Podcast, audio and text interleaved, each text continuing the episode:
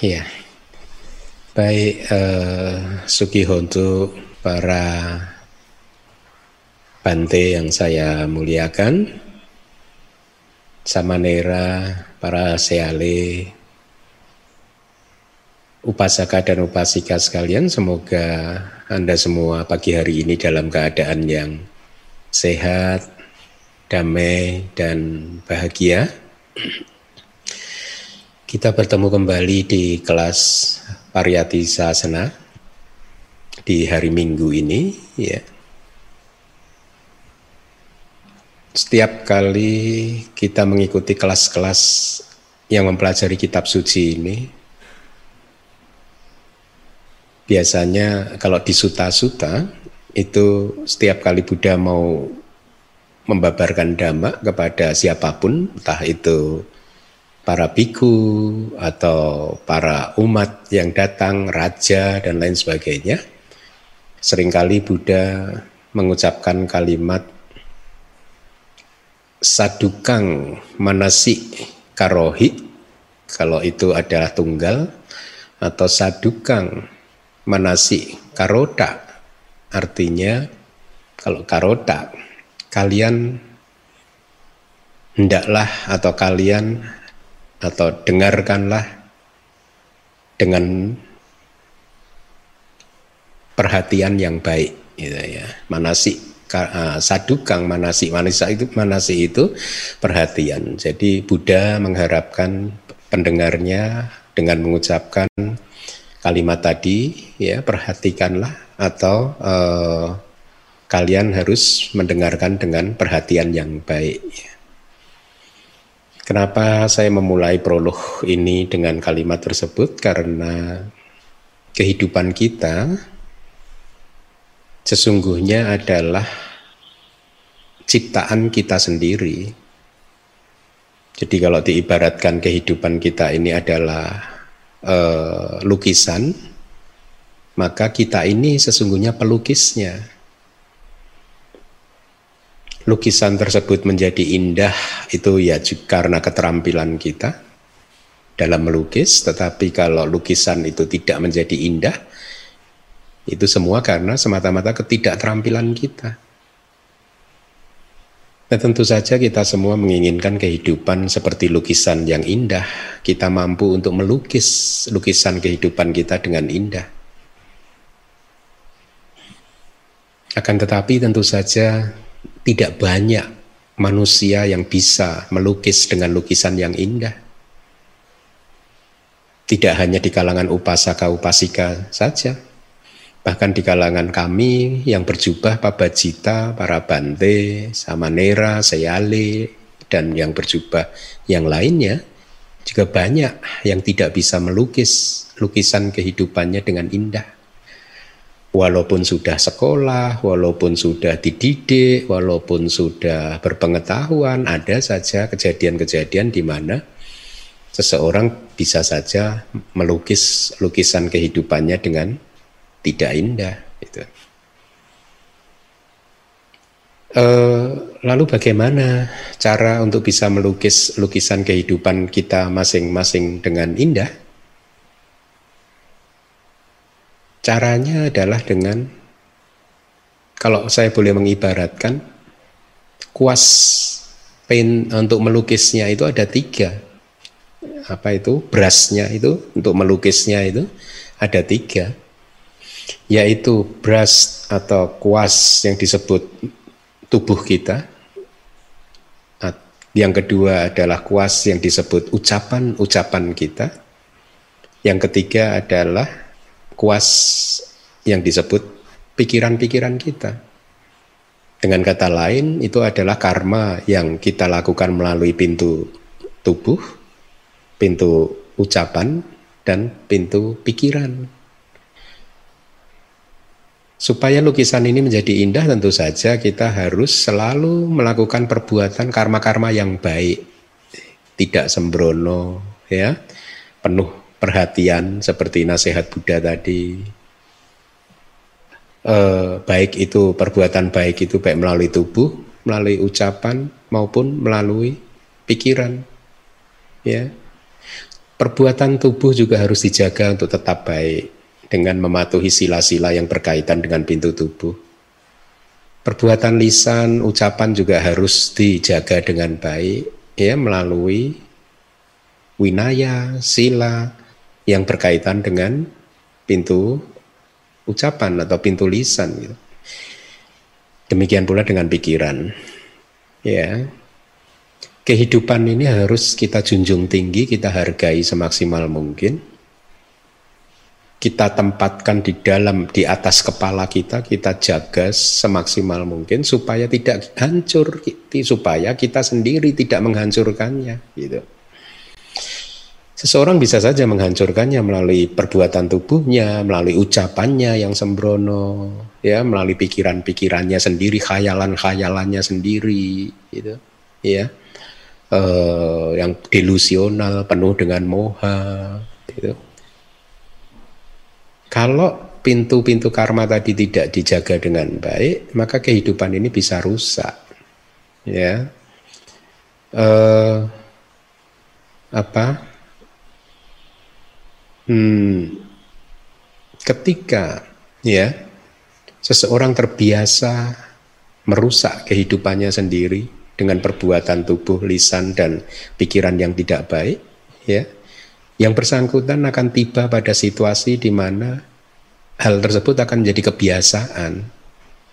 Dan ketika kebiasaan itu sudah menjadi semakin menguat, akhirnya susah untuk merubahnya. Ya, Apalagi semakin umur bertambah, biasanya juga semakin susah untuk merubah sifat, merubah watak dan lain sebagainya. Ya, uh, salah satu budaya yang saya sangat uh, apa hmm, mengaguminya di dalam agama Buddha itu adalah hubungan antara guru dan murid. Ya, kalau saya mengatakan demikian, saya sedang merujuk kepada bagaimana saya dulu berguru dengan guru-guru saya sejak eh, pertama sampai hari ini. Bagaimana guru-guru saya itu telah membentuk eh, kehidupan saya eh, dan saya selalu menikmati ketika berguru kepada siapa pun itu juga, ya menikmati momen-momen berguru tersebut karena eh, di momen-momen tersebut saya bisa mengembangkan rasa bakti saya kepada guru. Saya bisa mengembangkan apa yang tadi dikatakan oleh Buddha, sadukang manasik karota tadi. Saya bisa mengembangkan perhatian saya yang baik untuk mendengarkan nasihat-nasihat guru gitu, dan lain sebagainya gitu. Ya, eh, saya juga bisa melatih mengendalikan tubuh, ucapan dan pikiran saya untuk tidak sembrono berkata-kata kepada guru dengan mengucapkan kata-kata yang tidak baik dan lain sebagainya. Tidak juga dengan perbuatan tubuh, tidak juga dengan pikiran. Saya jaga ya. Nah itulah mengapa uh, itu adalah hubungan yang sangat indah di dalam agama Buddha, hubungan antara guru murid guru murid. Coba bayangkan kalau tidak ada hubungan yang sangat indah seperti itu, ajaran Buddha tidak akan berkembang sampai hari ini. Bahwa ajaran Buddha masih bisa diajarkan dan dipraktekkan sampai hari ini itu karena ada hubungan yang indah dari guru turun ke murid, turun ke murid lagi, turun ke murid. Jadi ada suksesi perpindahan uh, pengetahuan dan pengalaman praktek uh, dari generasi ke generasi.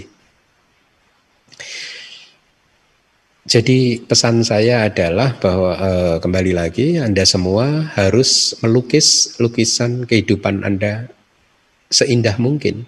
Berhati-hatilah di dalam karma-karma tubuh Anda, karma-karma ucapan Anda, karma-karma melalui pintu pikiran Anda dijaga ya. Jangan sampai itu mencoreng uh, lukisan kita sendiri sehingga membuatnya menjadi lukisan yang tidak indah untuk dilihat. Nah, salah satu untuk bisa menjadi pelukis yang terampil adalah dengan terus mendengarkan ceramah-ceramah dhamma yang berasal dari kitab suci seperti ini. Ya. Dengarkanlah ajaran yang ada di dalam kitab suci karena itu lebih berharga daripada ajaran-ajaran yang di luar kitab suci ya Kembangkanlah sada yang kuat, perhatikanlah sebaik-baiknya, camkanlah dan kemudian praktekkanlah. Ya, demikian prolog dari saya. Pagi hari ini kita akan uh, melanjutkan suta yang sama yaitu Witaka Sandhana Suta, masih dari Majjhima Nikaya. Uh, kelas yang kedua ya, sebelum saya membahas kitab komentarnya, saya akan meminta petugas untuk membacakan sutanya uh, terlebih dahulu. Silahkan.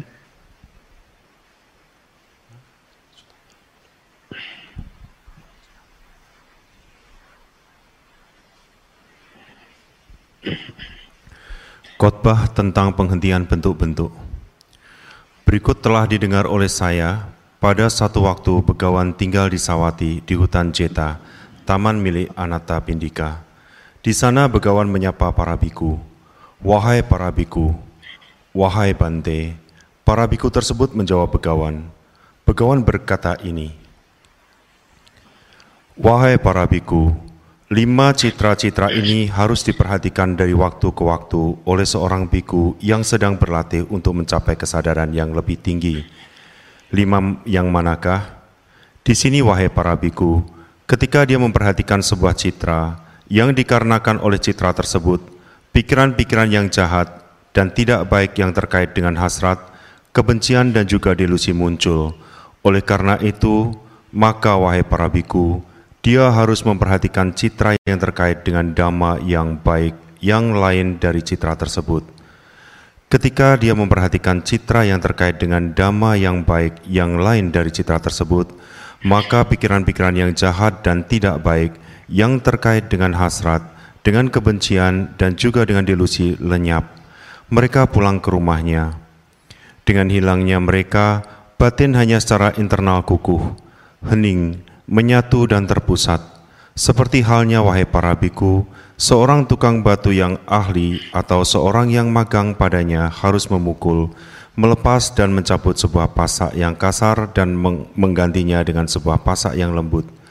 Demikian pula halnya wahai para biku, ketika dia memperhatikan sebuah citra yang dikarenakan oleh citra tersebut, pikiran-pikiran yang jahat dan tidak baik yang terkait dengan hasrat, kebencian dan juga delusi muncul. Oleh karena itu, maka wahai para biku, dia harus memperhatikan citra yang terkait dengan dhamma yang baik yang lain dari citra tersebut. Ketika dia memperhatikan citra yang terkait dengan dhamma yang baik yang lain dari citra tersebut, maka pikiran-pikiran yang jahat dan tidak baik yang terkait dengan hasrat, dengan kebencian, dan juga dengan delusi lenyap.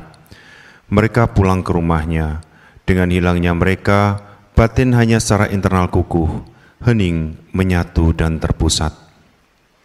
Seandainya, wahai para biku, ketika sedang memperhatikan citra yang lain dari citra tersebut, pikiran-pikiran yang jahat dan tidak baik yang terkait dengan hasrat, kebencian dan juga delusi masih saja muncul pada biku tersebut, wahai para biku, maka bahaya dari pikiran-pikiran tersebut harus diselidiki oleh biku itu. Jadi pikiran-pikiran ini adalah tidak baik, tercela dan juga memberikan penderitaan sebagai resultannya. Ketika bahaya dari pikiran-pikiran tersebut telah diselidiki, maka pikiran-pikiran yang jahat dan tidak baik yang terkait dengan hasrat, dengan kebencian dan juga dengan delusi lenyap. Mereka pulang ke rumahnya. Dengan hilangnya mereka, batin hanya secara internal kukuh, hening, menyatu dan terpusat.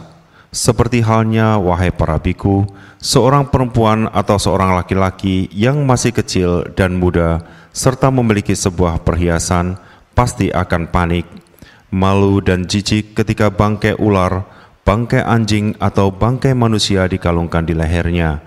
Demikian pula halnya wahai para biku ketika dia memperhatikan sebuah citra yang dikarenakan oleh citra tersebut, pikiran-pikiran yang jahat dan tidak baik yang terkait dengan hasrat, kebencian dan juga delusi muncul. Oleh karena itu, maka wahai para biku, pikiran-pikiran tersebut harus diselidiki oleh biku itu. Jadi pikiran-pikiran ini adalah tidak baik tercela dan juga memberikan penderitaan sebagai resultannya. Ketika bahaya dari pikiran-pikiran tersebut telah diselidiki, maka pikiran-pikiran yang jahat dan tidak baik yang terkait dengan hasrat dengan kebencian dan juga dengan delusi lenyap. Mereka pulang ke rumahnya. Dengan hilangnya mereka, batin hanya secara internal kukuh, hening, menyatu, dan terpusat. Seandainya, wahai para biku, ketika bahaya dari pikiran-pikiran tersebut pun sedang diselidiki oleh biku tersebut, pikiran-pikiran yang jahat dan tidak baik yang terkait dengan hasrat, kebencian dan juga delusi masih saja muncul pada biku tersebut, wahai para biku, maka dia harus melupakan dan tidak memperhatikan pikiran-pikiran tersebut. Ketika dia melupakan dan tidak memperhatikan pikiran-pikiran tersebut, maka pikiran-pikiran yang jahat dan tidak baik yang terkait dengan hasrat, dengan kebencian dan juga dengan delusi lenyap, mereka pulang ke rumahnya. Dengan hilangnya mereka, batin hanya secara internal kukuh, hening, menyatu dan terpusat. Seperti halnya wahai para biku, seorang laki-laki yang memiliki mata tidak ingin melihat objek-objek bentuk yang telah tiba dalam jangkauan indera matanya. Dia akan memejamkan dua matanya atau akan melihat objek-objek yang lainnya. Demikian pula halnya wahai para biku, ketika dia melupakan dan tidak memperhatikan pikiran-pikiran tersebut, maka pikiran-pikiran yang jahat dan tidak baik yang terkait dengan hasrat, kebencian dan juga dengan delusi lenyap mereka pulang ke rumahnya. Dengan hilangnya mereka, batin hanya secara internal kukuh, hening, menyatu, dan terpusat.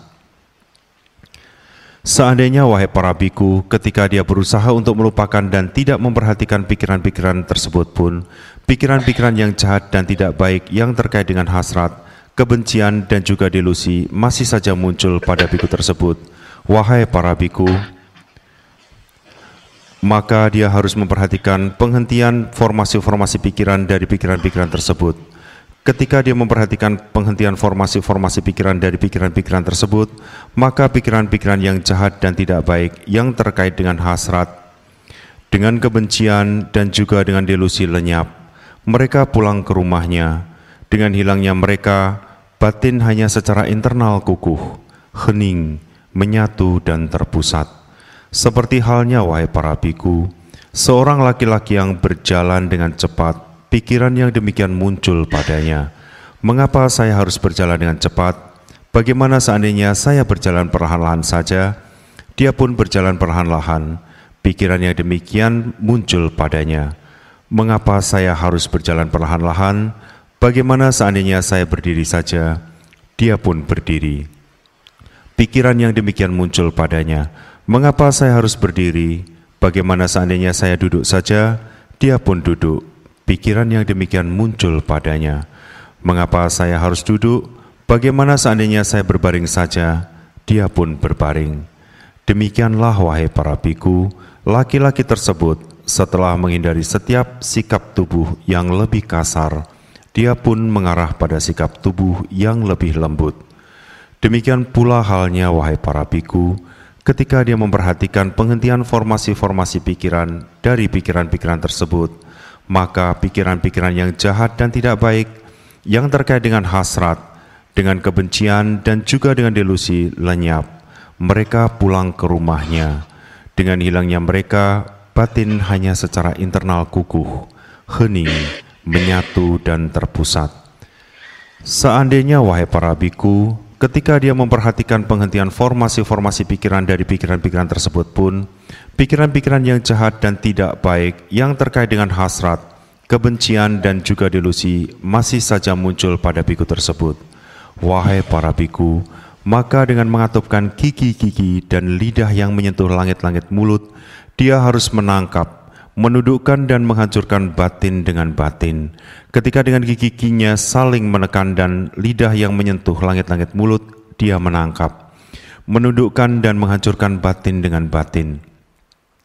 Pikiran-pikiran yang jahat dan tidak baik yang terkait dengan hasrat, kebencian dan juga delusi lenyap. Mereka pulang ke rumahnya. Dengan hilangnya mereka, batin hanya secara internal kukuh, hening, menyatu dan terpusat seperti halnya wahai para biku, seorang laki-laki yang kuat menangkap dan mencengkeram kepala, leher atau bahu seorang laki-laki yang lebih lemah, menundukkan dan menghancurkannya. Demikian pula halnya wahai para biku, ketika dia memperhatikan penghentian formasi-formasi pikiran dari pikiran-pikiran tersebut pun, pikiran-pikiran yang jahat dan tidak baik yang terkait dengan hasrat, kebencian dan juga delusi masih saja muncul pada biku tersebut.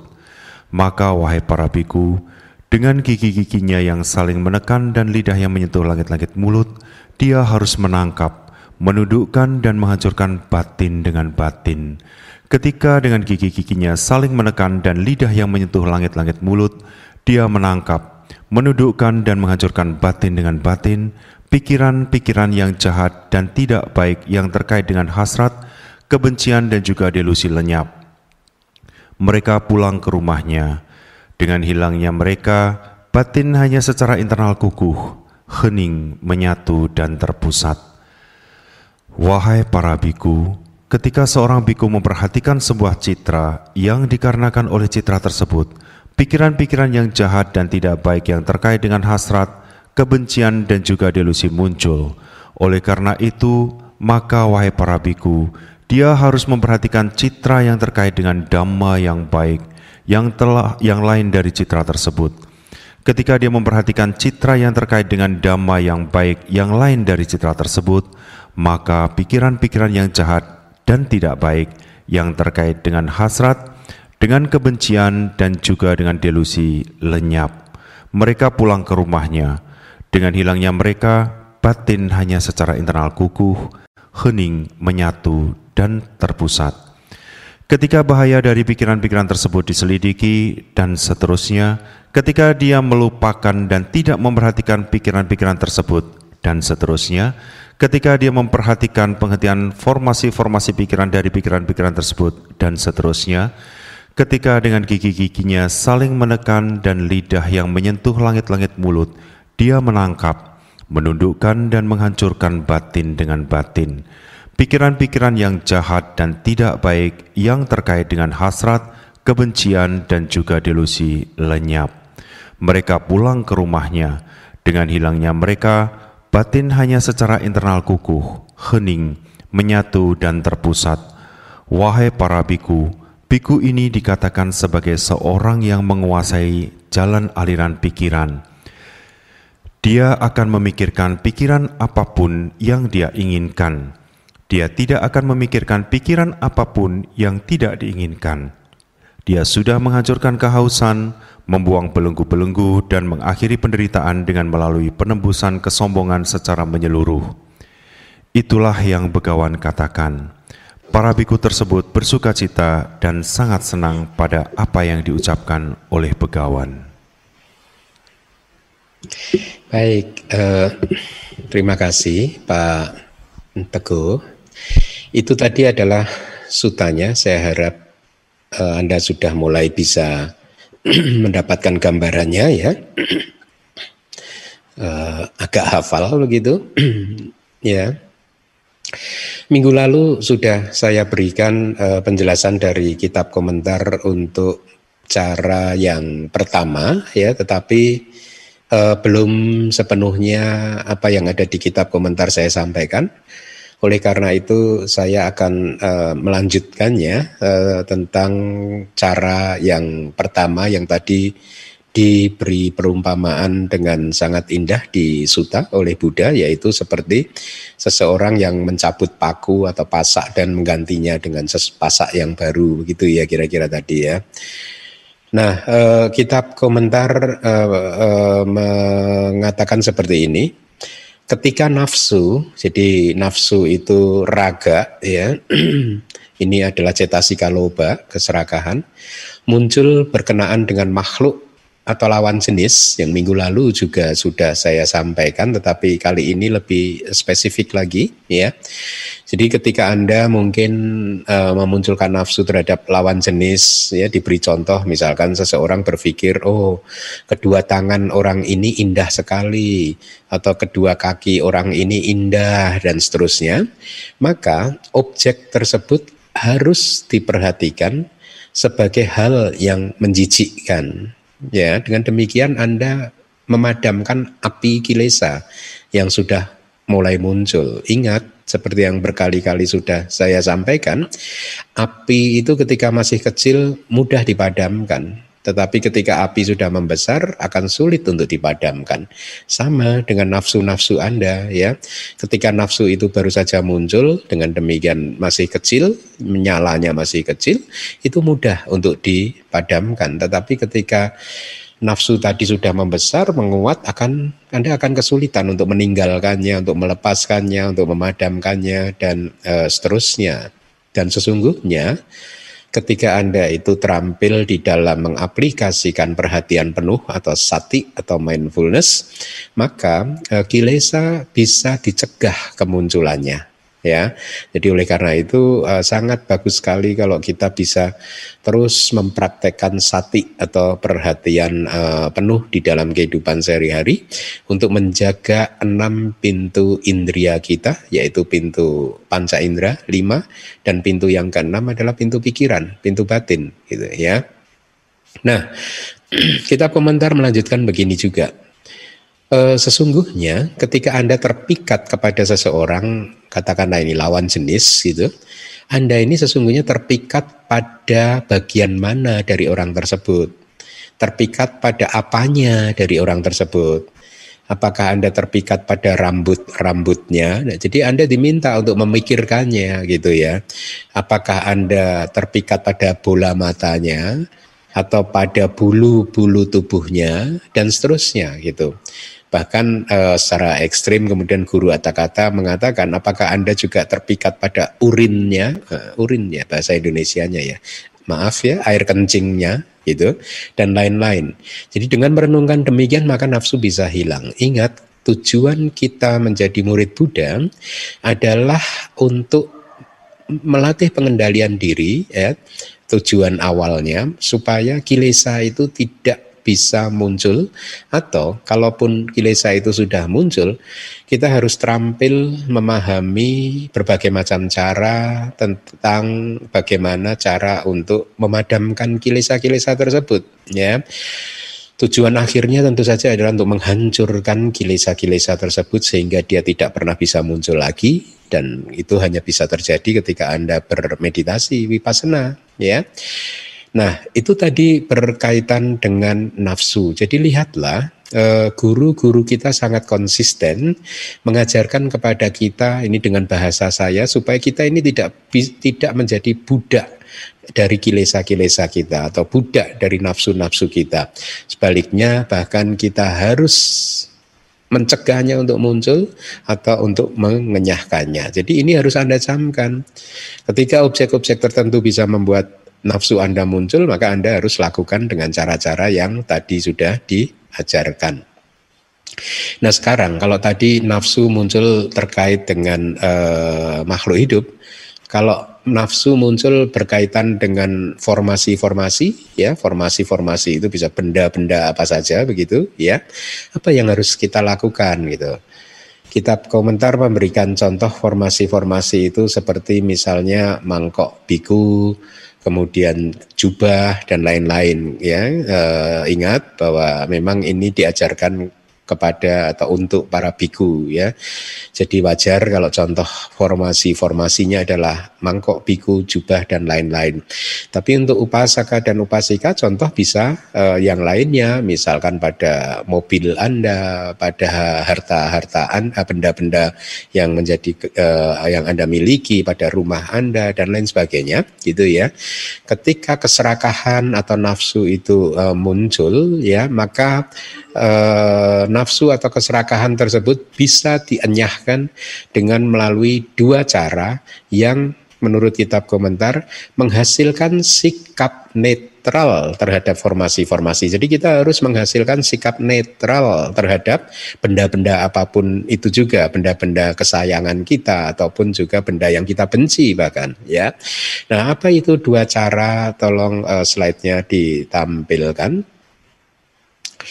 Yang pertama adalah sifat kesementaraan dan yang kedua adalah perhatian pada sifat tiadanya pemilik ya. Bagaimana itu cara untuk merenungkannya atau memikirkan dua cara itu? Yaitu yang pertama Anda harus ingat bahwa benda-benda Anda uh, yang Anda miliki yang Anda sukai ataupun yang Anda benci itu bersifat sementara juga gitu. Jadi kalau kitab komentar memberikan uh, ilustrasinya seperti ini dengan cara yang bertahap mangkok biku ini ya jadi patak ya jadi Anda bisa mengganti kalimat patak ini dengan benda-benda apa pun yang bisa memunculkan keserakahan Anda, begitu ya. Dengan cara bertahap benda ini pasti mengalami perubahan warna setelah usang, gitu. Pecah kemudian berlubang dan akhirnya akan rusak. Jubah ini pun juga dengan nah demikian, ya. Dengan cara yang bertahap akan menjadi berubah warna setelah usang, setelah menjadi lap untuk membersihkan kaki akan menjadi sesuatu yang pantas untuk dibuang dengan menggunakan ujung tongkat. Jadi sesuatu yang menjijikkan. Bahkan seseorang pun membuangnya harus menggunakan ujung tongkat, tidak menggunakan tangannya sendiri. Nah, jadi perenungan-perenungan seperti itu dikatakan sangat efektif untuk menghalau nafsu keserakahan terhadap benda-benda atau formasi-formasi ya. Eh akan tetapi seandainya ya, ini cara yang kedua tentang tiadanya pemilik dari benda tersebut sesungguhnya ya. Jadi artinya benda-benda yang Anda sayangi itu bukan milik Anda ya. Maka kita komentar menjelaskannya begini. Seandainya ada pemilik dari benda-benda tersebut, maka barang-barang tersebut pasti tidak akan mengiz, uh, maka pemiliknya pasti tidak akan mengizinkannya untuk hancur seperti itu ya. Jadi kalau Anda merasa memiliki benda-benda kesayangan Anda, coba Anda renungkan apakah Anda benar-benar menjadi pemilik dari benda-benda tersebut? Ya, kalau Anda merasa Anda adalah pemiliknya, maka Anda bisa mencegahnya untuk tidak hancur. Tapi kan tidak mungkin cepat atau lambat akan usang, akan berubah warna dan lain sebagainya. Ya, demikianlah perhatian pada sifat tiadanya pemilik harus dilakukan dan perhatian pada sifat kesementaraan dilakukan dengan pikiran-pikiran uh, uh, seperti ini. Benda-benda ini tidak bertahan lama dan sementara. Jadi sangat efektif cara-cara seperti itu, ya, untuk menghasilkan apa yang tadi disebut oleh uh, guru kata-kata yaitu sikap netral terhadap benda-benda atau formasi-formasi. Sesungguhnya seingat saya kontemplasi-kontemplasi eh, seperti ini ada di kitab komentar ataupun subkomentar dari Maha Satipadana Sutta. Jadi kalau Anda ingin membaca dengan detail, Anda saya sarankan untuk membaca buku penjelasan Sutanta yang ketiga yang sudah diterbitkan oleh DBS yaitu tentang Mahasatipadana Sutta beserta komentar dan subkomentarnya begitu ya. Nah, eh, kita lanjutkan. Jadi oleh karena itu tadi ya maka perhatian dia terhadap formasi-formasi sebagai damak yang tidak kekal adalah yang disebut sebagai citra yang lain gitu ya. Jadi citra yang lain untuk formasi yang memunculkan keserakahan adalah perhatian terhadap uh, sifat kesementaraan dan juga tiadanya pemilik tadi ya. Uh, itu adalah citra yang lain. Ingat citra itu adalah citra mental, bayangan mental atau objek dari mental kita, objek dari pikiran kita ya.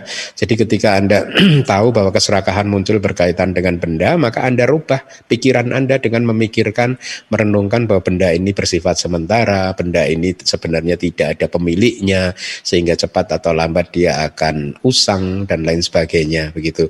Dan dengan demikian sikap netral menjadi uh, muncul di arus kesadaran Anda dan inilah sesungguhnya yang di yang harus kita latih di dalam kehidupan ini, yang harus Anda latih di dalam kehidupan ini, yaitu apa menghalau semua kilesa dan memunculkan arus kesadaran yang positif, yang indah, kalau menurut Abhidhamma. Memunculkan cetasika-cetasika yang so benar, yang indah gitu ya. Nah, itu tadi cara yang pertama. Cara yang kedua, memperhatikan citra yang terkait dengan sesuatu yang baik yang lain yang uh, berbeda dari citra uh, tersebut gitu ya. Ketika hasrat, kebencian dan delusi muncul, maka ya bahaya dari uh, pikiran tersebut harus kita selidiki itu ya.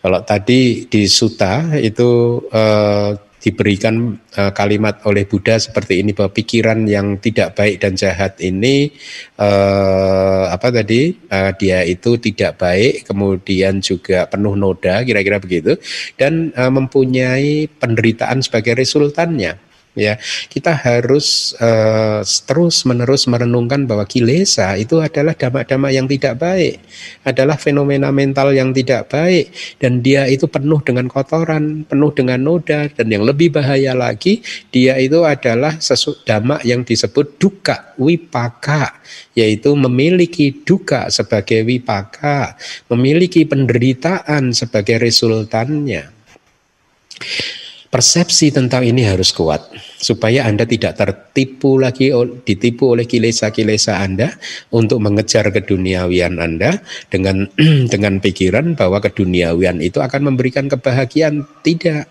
Kilesa tidak bisa memberikan kebahagiaan.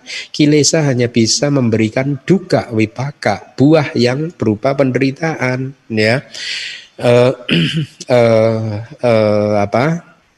Di suta yang lain, Buddha mengatakan bahwa kenikmatan-kenikmatan indriawi itu hanya memberikan sedikit saja kesenangan, tetapi kenikmatan indriawi itu memberikan banyak penderitaan, bahu duka dan juga bahu payasa.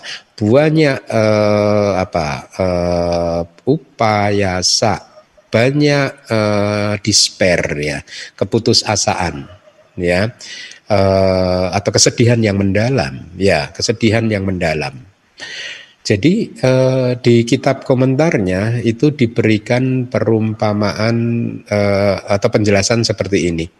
Ketika Anda mengejar uh, nafsu, mengizinkan atau dikuasai oleh nafsu-nafsu Anda, anda akan terkelabui oleh kilesa-kilesa Anda dengan berpikir bahwa nafsu ini harus dituruti karena itulah yang akan memberikan kebahagiaan. Tetapi Buddha mengatakan no, itu hanya memberikan sedikit saja kesenangan, tetapi bahu duka, penderitaan yang berkepanjangan ya dan juga kesedihan juga yang mendalam, keputusasaan yang mendalam yang berkepanjangan juga.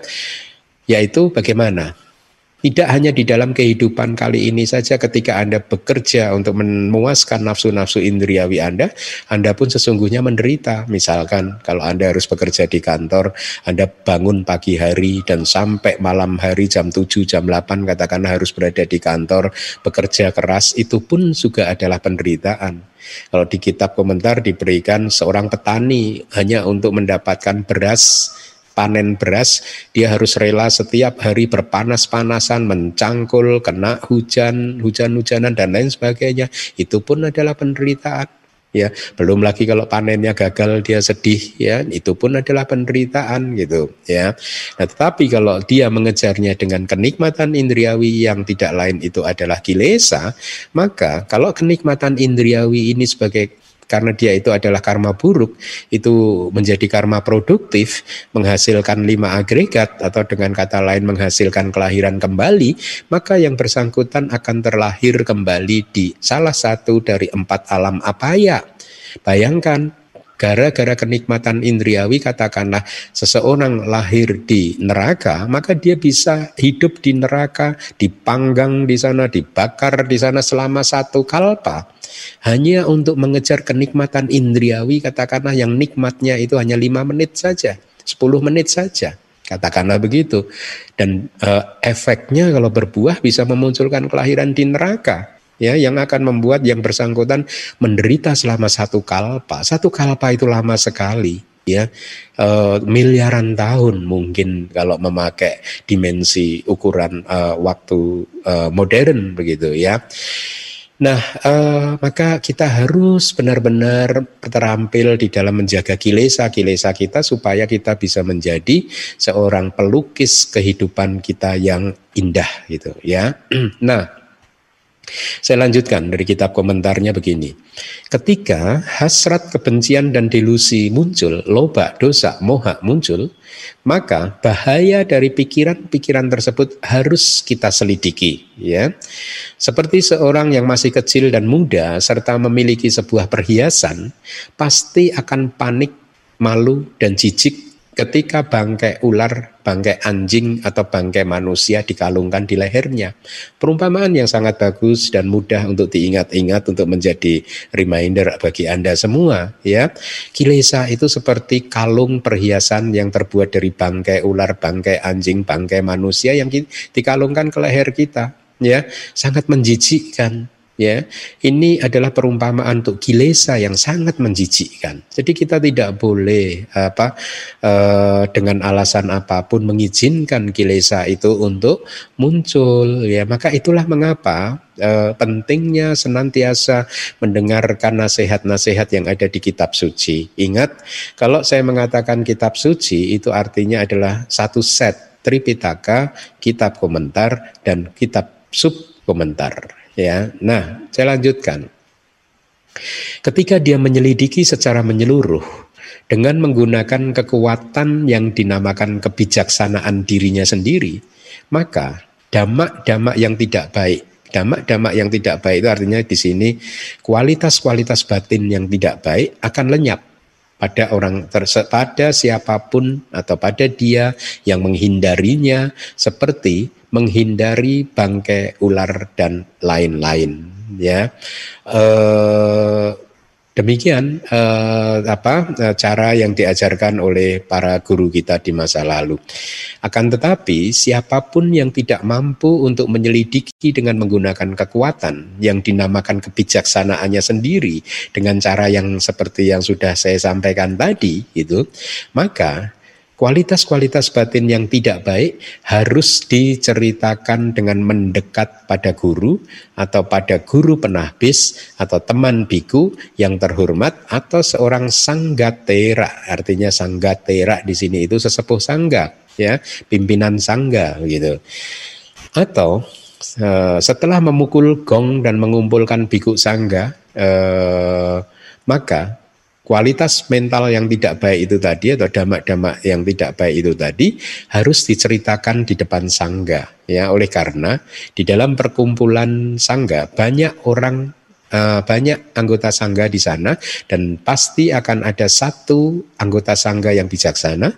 Biku tersebut akan menyampaikan demikian. Bahaya di dalam damak-damak yang tidak baik tersebut harus dipahami ya. Lihat ingat bahwa kilesa itu berbahaya karena menghasilkan duka wipaka atau buah berupa penderitaan atau penderitaan sebagai resultannya begitu. Selanjutnya dia akan mencela pikiran-pikiran yang mengganggu tersebut melalui ceramahnya yang bertujuan untuk menghilangkan nafsu pada tubuh. Jadi itu nasihat untuk para uh, pabajita ya. Biasanya guru akan berceramah addressing the issue ya, masalahnya apa, kemudian di, dibahas di dalam khotbahnya uh, supaya semua yang mendengarkan bisa mendapatkan cara untuk uh, menghalonya gitu. Kemudian slide berikutnya. Iya. E, cara ketiga adalah melupakan dan tidak memperhatikan pikiran-pikiran tersebut, yaitu apa? E, pikiran-pikiran yang tidak baik tadi, loba, dosa, moha atau raga, dosa dan moha.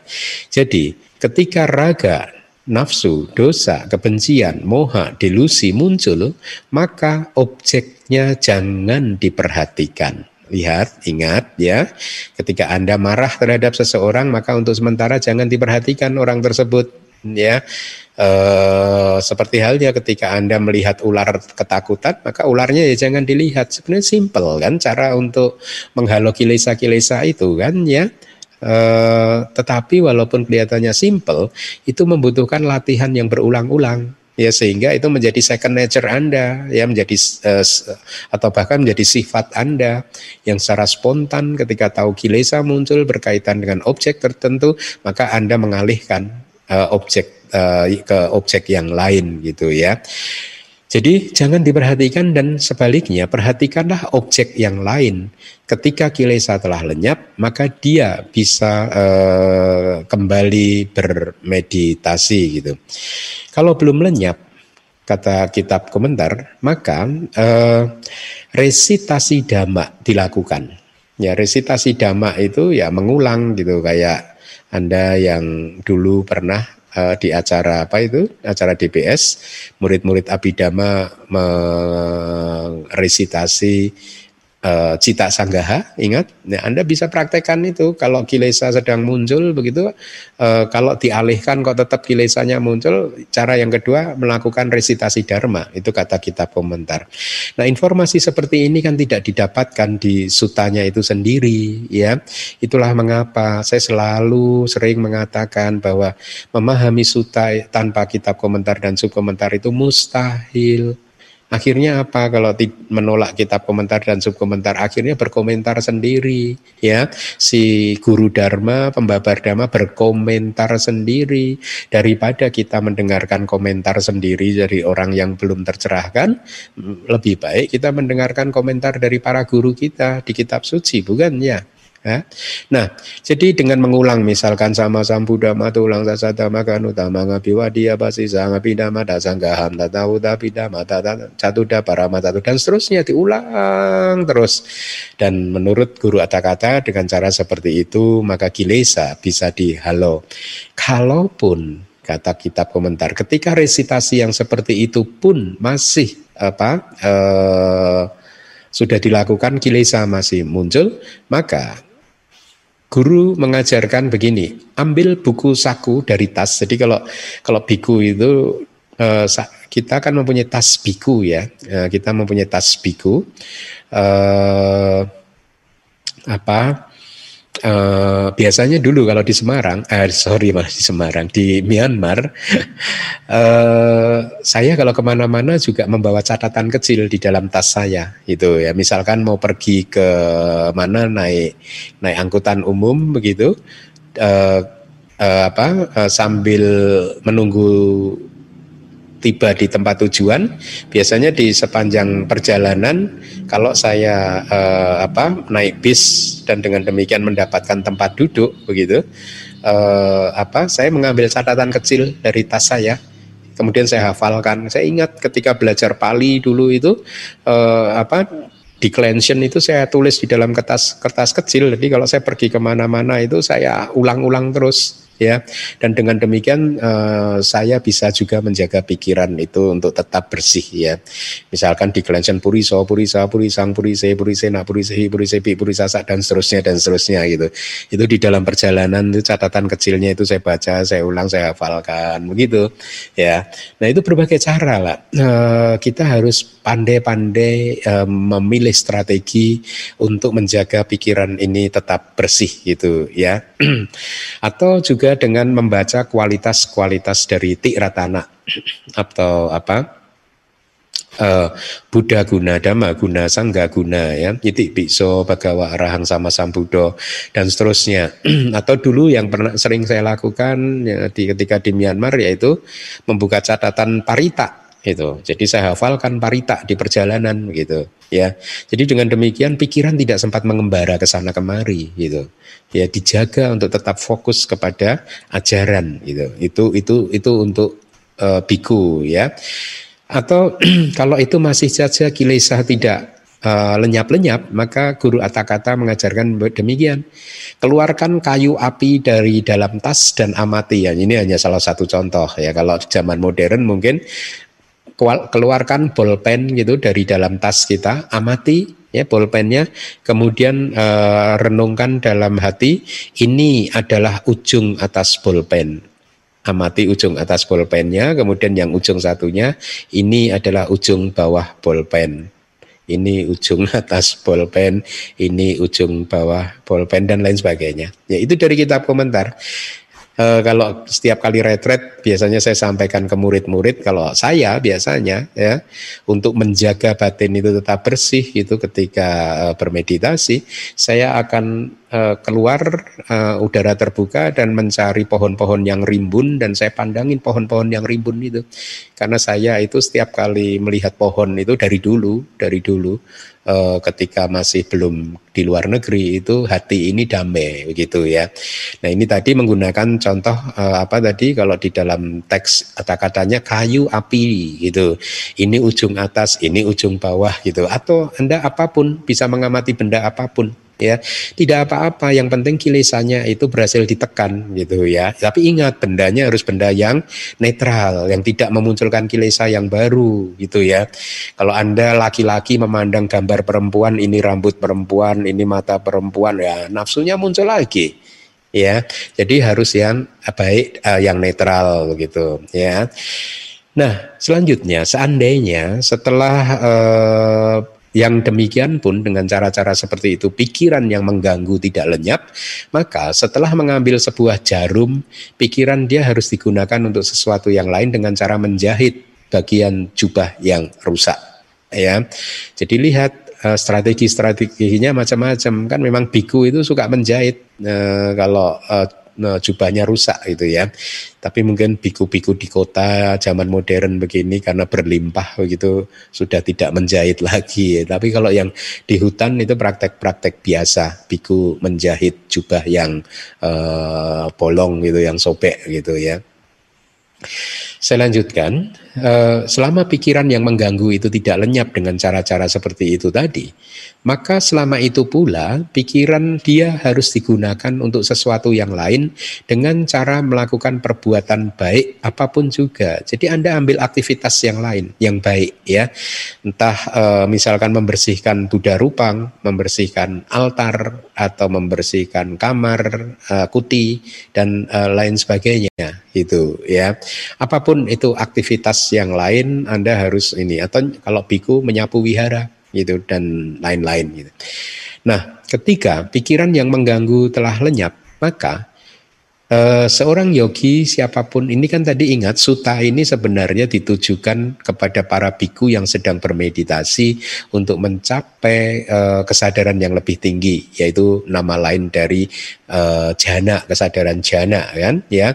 Tetapi ketika dia sedang retret kan biasanya pikiran-pikiran yang jahat dan yang tidak baik itu muncul. Nah, itu tadi adalah strategi-strateginya gitu.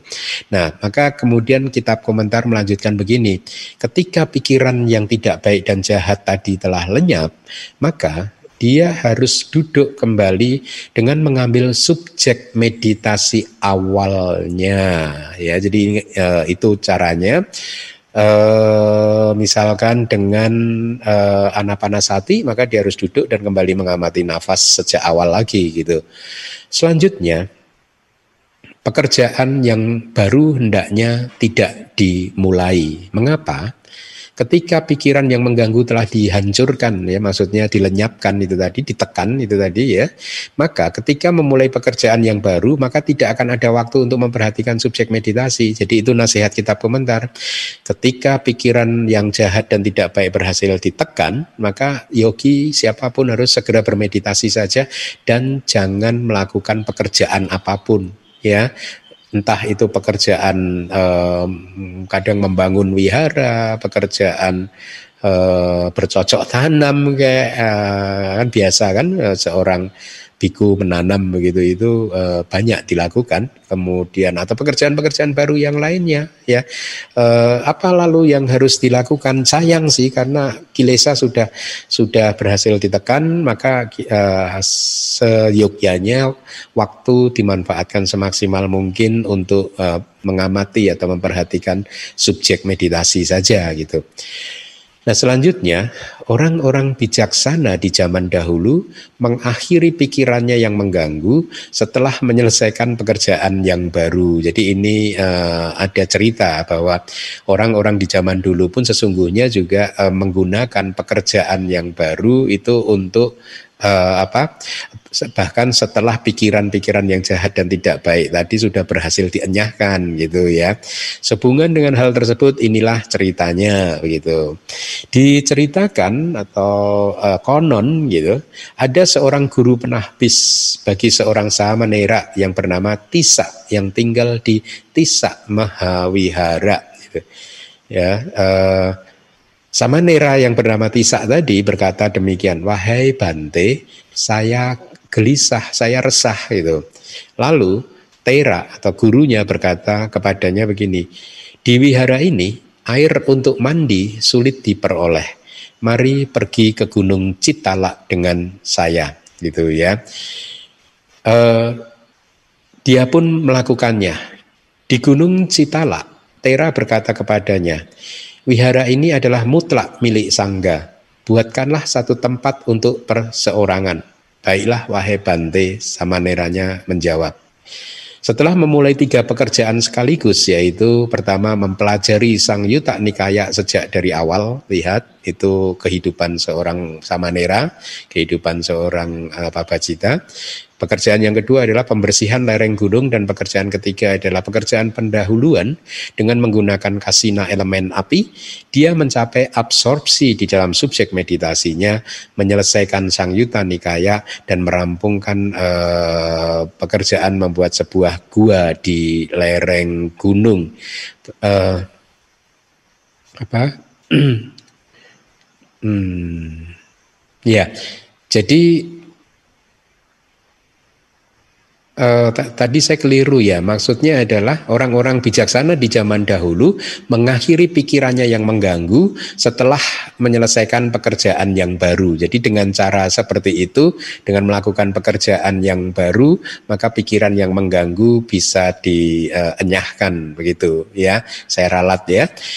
Nah, dengan demikian, ketika Samanera tadi melakukan tiga pekerjaan tadi, dia mengakumulasi tiga jenis karma atau tiga jenis kama, yaitu kama tubuh, kama lisan, berupa pembacaan Sang Yutanikaya, dengan tujuan untuk mempelajari pikiran-pikiran yang mengganggu, yang telah muncul, eh, dan kama pendahuluan di dalam meditasi dengan objek eh, kasina api, eh, kama tubuhnya tadi ya dia menggunakan tubuhnya untuk membersihkan apa uh, menggali dan lain sebagainya sesuai dengan perintah gurunya gitu ya.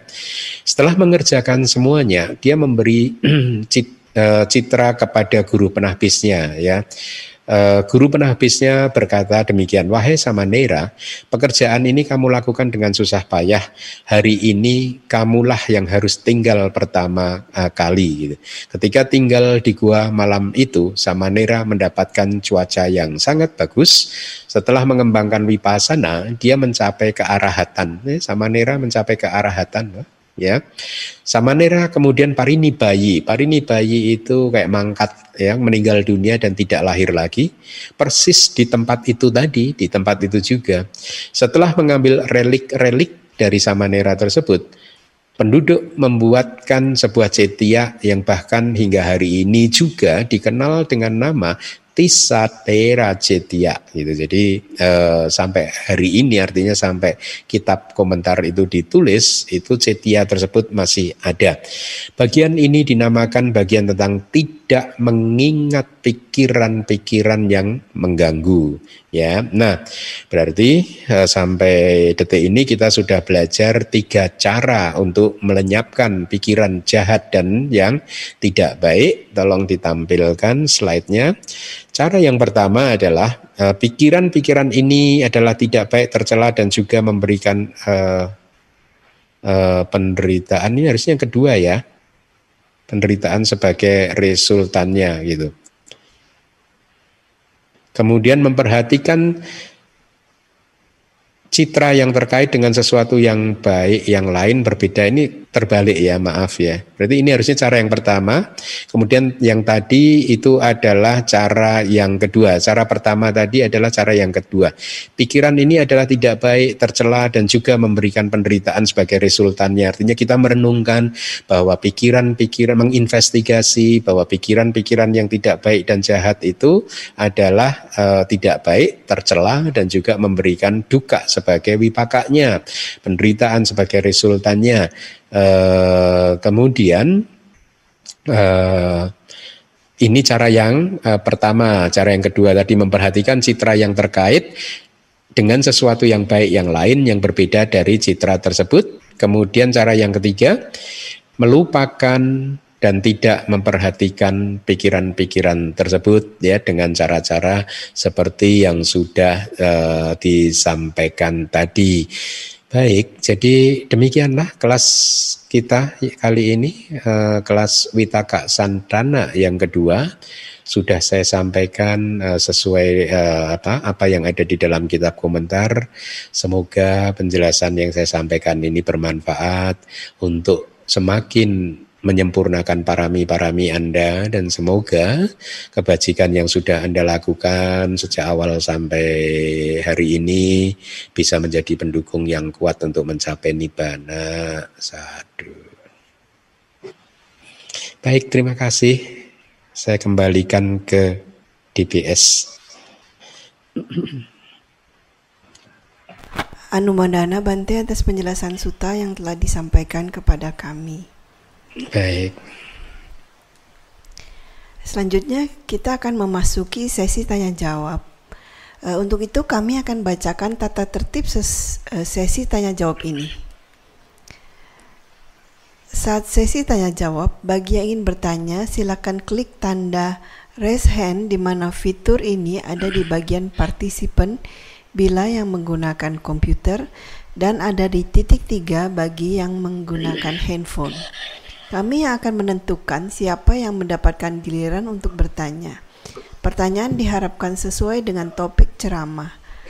Bagi yang diperbolehkan bertanya akan di-unmute oleh host, jadi kalian namita tidak perlu melakukan apa pun dan selanjutnya memperkenalkan diri dengan menyebutkan nama dan kota atau negara tempat domisili. Dikarenakan adanya keterbatasan waktu, maka harap maklum apabila tidak semua penanya akan mendapatkan giliran. Dan agar memberikan kesempatan kepada semua kalian mita yang ingin bertanya, kami mohon agar masing-masing penanya hanya mengajukan satu pertanyaan terlebih dahulu.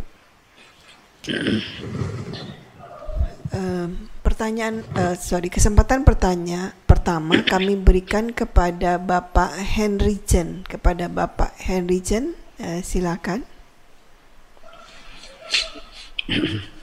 Budi Bante, Namo Buddhaya. Uh, kurang jel, kurang kencang ya Pak. Oh ya. Uh, selamat pagi Bante, Namo Buddhaya. Bante. Ya. Uh, banyak Bante itu uh, kalau kita misalnya ada pikiran-pikiran juga, tapi niatannya untuk tujuan sesuatu yang baik tapi terkadang kita juga bisa melekat pada keinginan-keinginan tersebut. Nah, walaupun itu tujuannya untuk sesuatu misalnya untuk ya perkembangan dhamma, tapi begitu tidak tercapai kita akhirnya kadang bisa kecewa atau gimana. Nah, bagaimana untuk mengatasi hal tersebut ya Pak? Iya. Baik, uh, itu kasus kejadian banyak sekali terjadi ya dan pasti banyak dari yang mendengarkan ini pun juga sering mengalami ya. Berbuat baik tetapi berujung pada uh, kekecewaan ya. Uh, begini.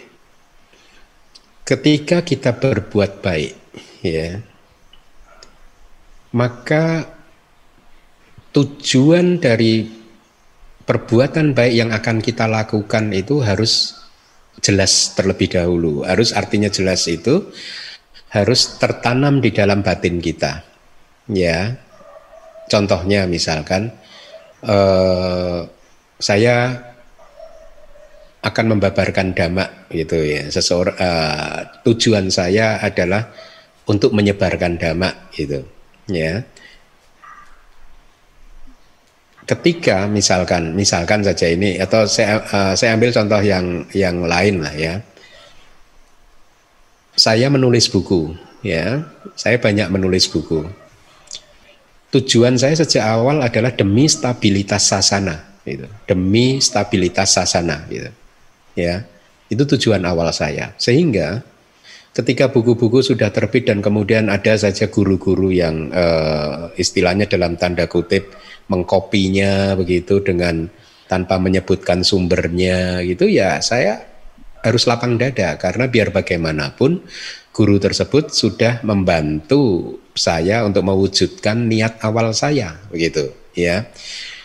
Uh, meskipun hal tersebut tidak baik bagi guru tersebut ya. Kalau misalkan saya kenal mungkin saya akan saya ingatkan gitu tidak baik loh uh, mengcopy paste tanpa menyebutkan sumbernya gitu. Itu tidak uh, eh, apa sarasila juga tidak baik itu tapi apa pun itu karena tujuan saya adalah untuk penyebaran dhamma untuk stabilitas dhamma maka ya saya eh, senang kalau ada orang lain yang ikut membantu untuk menyebarkan ajaran-ajaran yang ada di dalam buku-buku tersebut begitu ya.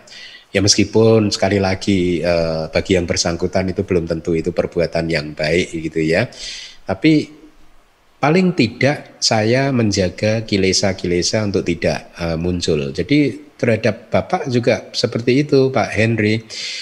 Tujuan awal Anda berbuat baik harus kokoh dulu ya, harus benar-benar uh, pastikan bahwa niat Anda adalah berbuat baik itu.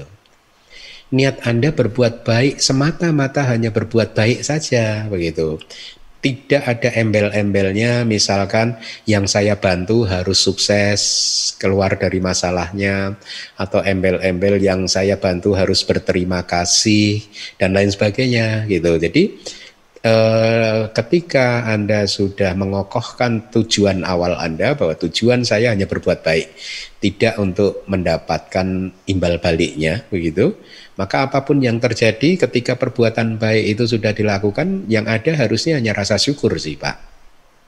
Ya, seperti contoh yang saya berikan tadi, kalau ada orang lain menyebarkan eh, dhamma yang ada di dalam buku-buku saya, saya senang saja itu bermudita cita karena tujuan saya dibantu begitu ya eh, apa yang eh, orang-orang tersebut membantu saya untuk menyebarkan apa yang ada di dalam kitab suci begitu. Dan dengan demikian maka kilesa bisa dihalo, dicegah gitu ya. Nah, uh, itu yang pertama saya rasa uh, niat awal itu harus harus baik dulu, Pak. Bahwa kita hanya uh, berbuat baik itu. Kalau walaupun niat sudah baik seperti itu, belakangan kemudian kilesa masih bisa muncul, maka ya Bapak harus uh, menggunakan berbagai cara seperti yang tadi sudah diajarkan di suta ini ya. Atau dengan uh, cara yang lain misalkan uh, Anda menolong seseorang dan ternyata imbal baliknya orang tersebut berbuat jahat terhadap Anda maka ya Anda merenungkan saja memang semua makhluk itu punya karmanya masing-masing ya punya kapasitasnya sendiri-sendiri ibaratnya volumenya itu berbeda-beda. Ada yang volumenya besar, ada yang volumenya kecil. Ibaratnya sepeda motor itu ada yang sepeda motor dengan cc yang besar sehingga dengan cepat dia bisa melaju menuju sampai ke finish. Ada sepeda motor dengan cc kecil yang jalannya lambat sekali. Itu memang makhluk manusia beda-beda, ya. E, tidak bisa kita samakan gitu Uh, saya sangat menghayati hal seperti itu. Saya punya murid lima yang berjubah atau murid yang tidak berjubah mungkin ratusan di DBS gitu. Mereka semua berbeda-beda, kapasitasnya berbeda-beda gitu. Uh, saya sering mengibaratkan seperti uh, apa daun di dalam satu pohon. Satu pohon itu ada daun banyak sekali, ya, uh, ratusan bahkan mungkin ribuan kalau pohonnya lebat. Semuanya berbeda-beda, ya. Tidak semua daun bisa tumbuh sempurna sampai besar maksimal dengan warna hijau yang bagus. Tidak semuanya bisa begitu. Ada yang masih kecil sudah banyak ulatnya.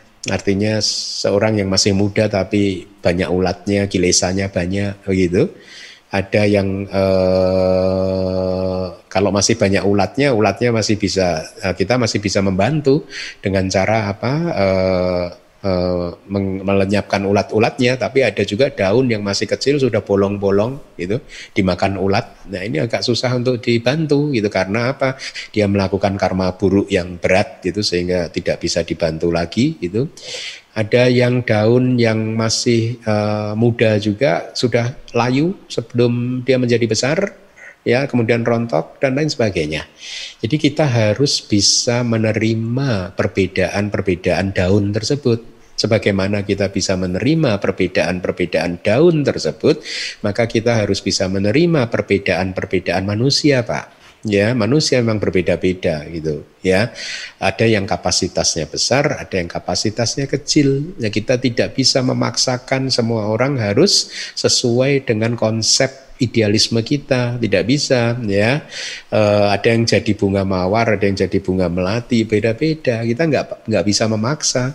Bunga mawar harus berubah bentuk jadi bunga melati. Tidak bisa ya.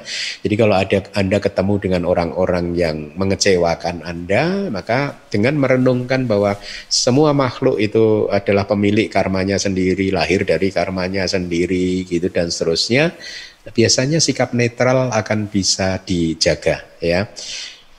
Dengan merenung, oh saya sudah membantu semaksimal mungkin kepada orang tersebut ya, bantuan yang saya berikan sebenarnya sudah berlebihan, berlebihan gitu ya. Seharusnya dia harus bersyukur terhadap bantuan ini dan harusnya sudah bisa keluar dari kesulitan yang dialami. Entahkan tetapi kok tetap saja begitu? Tidak tidak bisa keluar dari kesulitan. Oh ya memang daun di dalam pohon itu berbeda ya. Daun kalau sudah dimakan ulet ya susah begitu ya. Manusia itu berbeda-beda karena dia memang lahir dari karmanya sendiri-sendiri dan kita tidak mempunyai kekuasaan apa pun untuk bisa merubah dia sesungguhnya ya.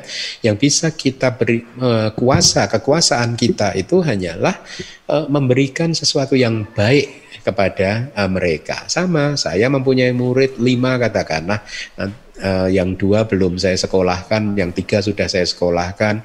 Nanti kalau yang dua sudah saya sekolahkan, ya saya juga harus tahu bahwa mereka itu lima individu yang berbeda. Meskipun disekolahkan di negeri Buddhis yang sama, belum tentu hasilnya sama juga, gitu ya.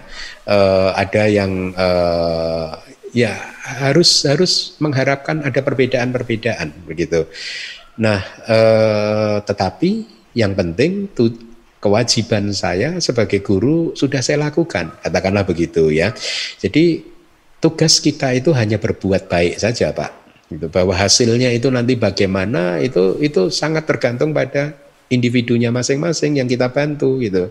Kita tidak mempunyai kuasa untuk membentuknya, untuk uh, mengarahkannya, untuk menuntutnya nggak akan bisa itu seperti anda menuntut bunga melati untuk dituntut dijadikan bunga mawar kan tidak akan bisa itu ya. Jadi itu Pak, tujuan kita hanya berbuat baik saja sih Pak. Gitu. Jangan jangan apa? Jangan terlalu sibuk untuk uh, memikirkan hal yang lain gitu. Fokus saja bahwa tujuan saya berbuat baik. Tujuan saya adalah membabarkan dhamma, tujuan saya adalah menulis buku, selesai di sana. Itu. Tujuan saya tidak menulis buku untuk semua orang menghargai buku-buku saya, menulis nama saya sebagai sumber referensi tidak. Itu tujuan saya hanya menulis buku supaya Buddha Sasana kokoh di bumi Nusantara ini. Nah, Anda juga harus begitu, gitu ya. Kalau anda ketemu dengan sesuatu yang kira-kira mau mengecewakan hati Anda, Anda harus gunakan cara-cara seperti yang ada di dalam uh, suta ini tadi, gitu ya. Jadi dengan demikian maka uh, kilesa bisa semoga dengan cara-cara yang sudah saya sampaikan kilesa bisa Anda cegah Pak Henry Henry Chen. Semoga berhasil Pak Ciayo. Ya, terima kasih Bante. Ya. Terima kasih. Kamu budaya. Terima kasih Bante atas penjelasannya. Uh, apakah ada lagi yang ingin bertanya? Masih ada kesempatan? Silakan raise hand.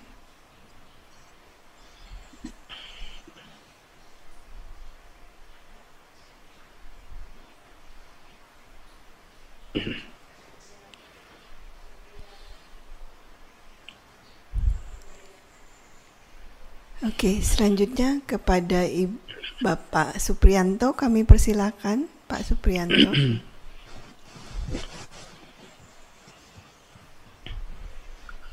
Oh, Pandemi Bante. Iya Pak Supriyanto. Uh, mau tanya tadi uh, tentang resitasi. Resitasi itu seperti uh, baca parita juga ya termasuk ya, Bante. Iya, iya Pak. Resitasi itu sebenarnya akan bagus kalau kita meng mengucapkan apa yang kita hafal sih Pak.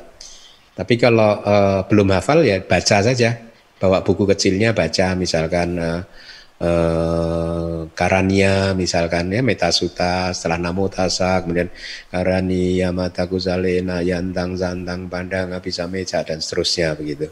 Kalau belum hafal baca buku.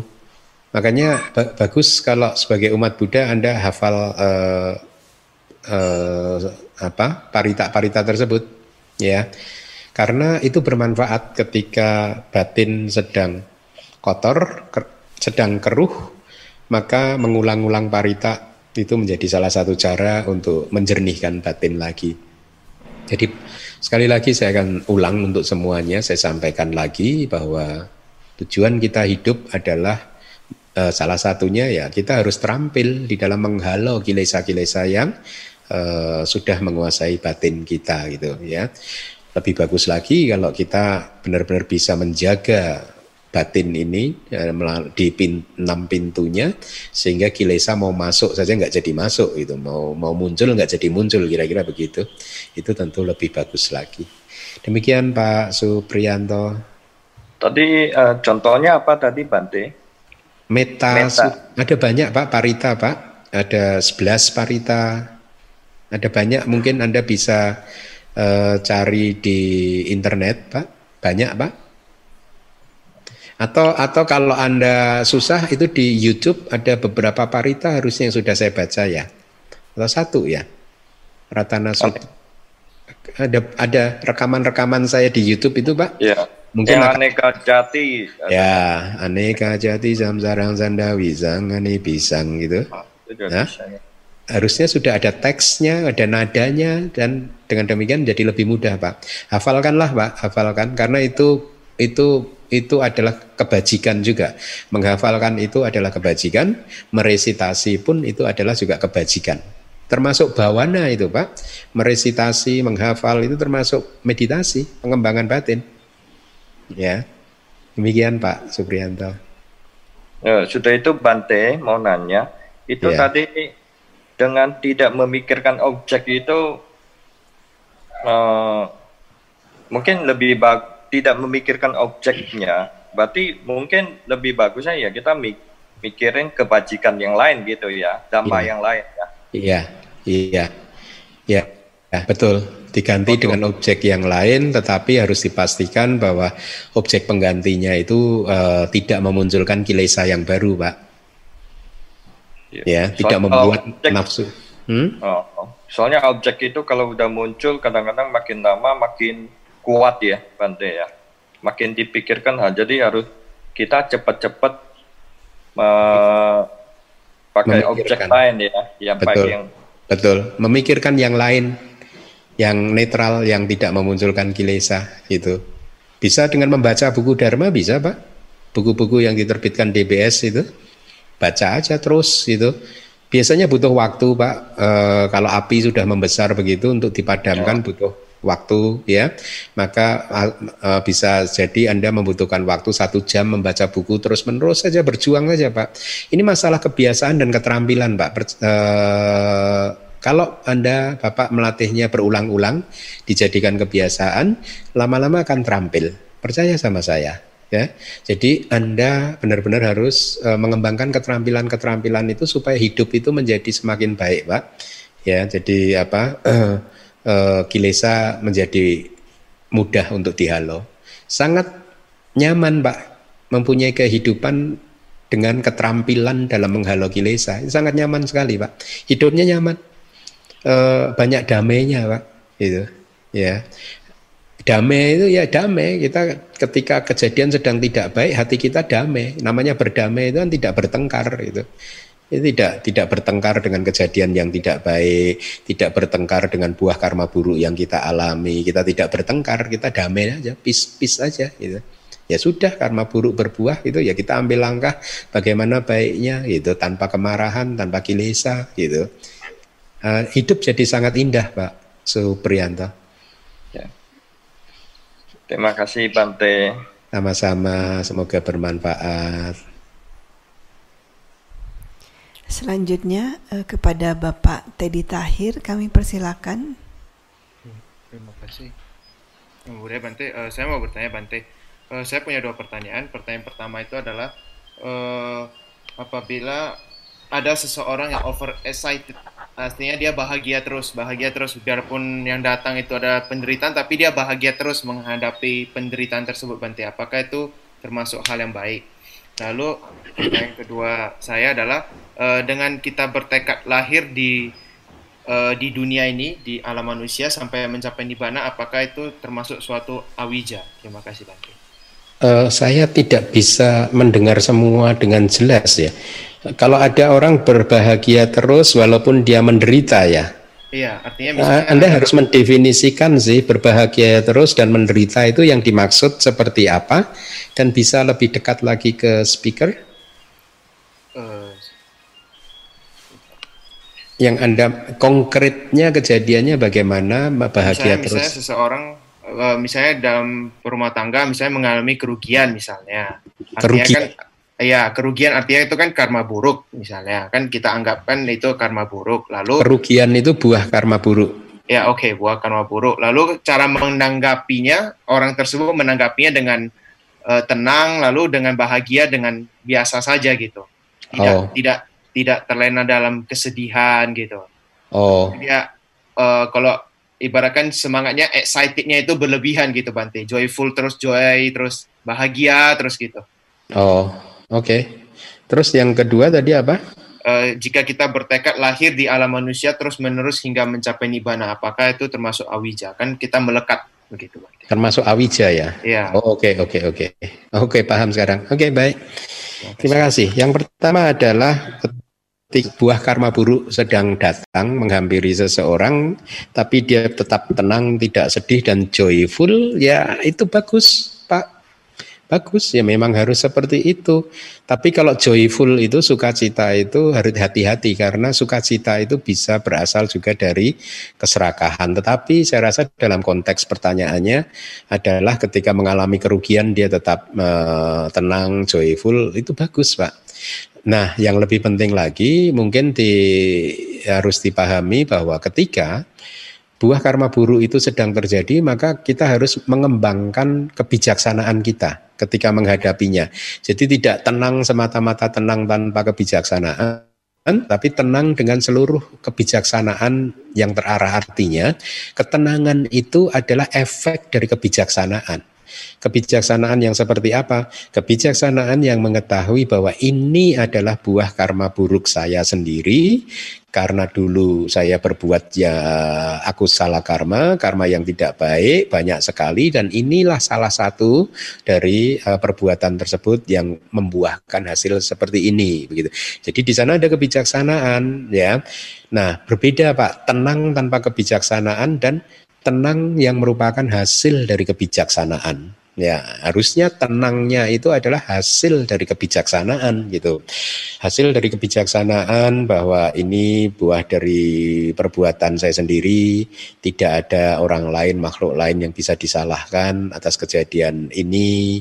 Uh, kemudian juga misalkan kebijaksanaannya dikembangkan untuk memahami bahwa segala sesuatu itu memang tidak kekal ya. Kemarin saya memetik buah karma baik, sekarang memetik buah karma buruk.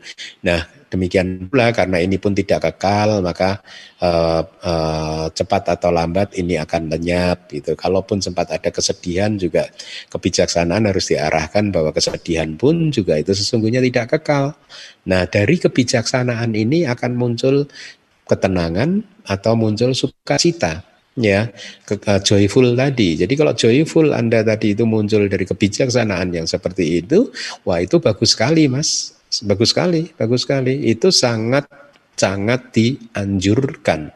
Dalam menghadapi keadaan apa pun sesungguhnya tidak hanya ketika kita menghadapi karma buruk yang berbuah saja buah dari karma buruk saja tapi juga ketika kita menerima buah dari karma baik kita harus terus gunakan kebijaksanaan seperti itu. Dengan demikian kilesa tidak sempat muncul lagi itu ya. Dengan demikian eh, apa batin ini menjadi indah terus ya menjadi apa eh, baik terus gitu ya. Jadi ingat tidak hanya kita terapkan dalam atau ketika kita sedang memetik buah karma buruk tetapi juga kita terapkan juga ketika kita sedang memetik buah karma baik ya. Gunakanlah terus kebijaksanaan untuk menghadapi situasi apa pun itu juga gitu kemudian yang kedua Ketika kita bertekad untuk lahir sebagai manusia, apakah itu awija? Bisa jadi itu awija, tapi itu bukan sesuatu yang ditabukan karena itu adalah toh sesuatu yang baik, ya.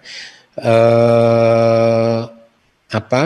Atau bahkan Anda bertekad eh, untuk lahir di alam surga, apakah itu awija? Bisa jadi. Saya katakan bisa jadi ya, karena tingkatan orang berbeda-beda ya.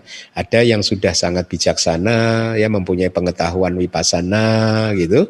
Dia tahu bahwa sesungguhnya tidak ada makhluk yang lahir di surga lahir di manusia tapi ada juga yang tidak paham ya. Makanya saya katakan bisa jadi ya. Tetapi walaupun itu muncul dari awija itu pun tidak apa-apa gitu ya. Kalau di dalam suta itu ada eh, kalimat Buddha itu adalah begini, sewitaba. Sewitaba, sesuatu yang eh, seharusnya dikejar. Ya, ada juga sesuatu yang seharusnya tidak dikejar gitu. Nah, kelahiran di alam-alam yang baik itu masuk dalam kategori sewitaba, seharusnya dikejar gitu. Kita harus lahir di alam yang baik supaya latihan kita untuk segera mencap keluar dari nibana itu menjadi mudah gitu karena kalau seseorang lahir di alam yang tidak baik di neraka peta asura binatang jelas-jelas dia tidak akan bisa berlatih meditasi gitu. Jangankan itu, kalau seseorang lahir sebagai manusia dan dia lahir di keluarga yang tidak baik pun sulit untuk bisa melanjutkan latihannya, maka kita harus terus beraspirasi untuk lahir di alam yang penuh kebahagiaan. Aspirasinya harus lengkap gitu.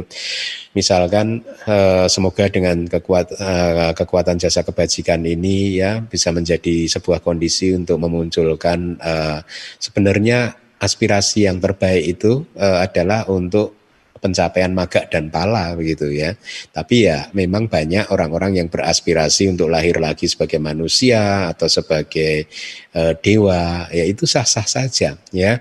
Di dalam Abhidhamma itu padhana itu ada cerita begini. Ada cerita begini. Seorang uh, pelanggar sila jadi pelang, uh, seorang pelanggar sila artinya ini adalah orang yang suka melanggar sila begitu. Uh, hmm, pada suatu hari itu dia muak dengan perbuatannya sendiri itu yang sering melanggar sila tadi. Dan kemudian ketika dia merenungkan ya dari semua pelanggaran-pelanggaran silanya, akhirnya dia memutuskan untuk jadi biku. Dan ketika jadi biku, singkat kata dia jadi arahat. Nah, maka dikatakan tingkat pencapaian kearahantaan dia, ya status dia sebagai arahat itu muncul karena diduk, mendapatkan kondisi berupa dukungan yang sangat kuat dari pelanggaran sila. Nah, menarik kan? Dari aku salah bisa mendukung kusala, itu paham ya? Jadi pelanggaran sila dia itu adalah pendukung yang sangat kuat untuk pencapaian tingkat kesucian arahat dia gitu karena dia muak dengan pelanggaran silanya malah dia jadi arahat sama dengan pertanyaan Anda, mungkin itu awija, tapi nggak apa-apa. Mungkin dari awija itu Anda bisa bisa jadi arahat. Semoga ya. Demikian mudah-mudahan menjawab pertanyaan Anda. Terima kasih. Selanjutnya Pak Henry Jen akan bertanya kembali ya. Pak Henry Jen kami persilakan.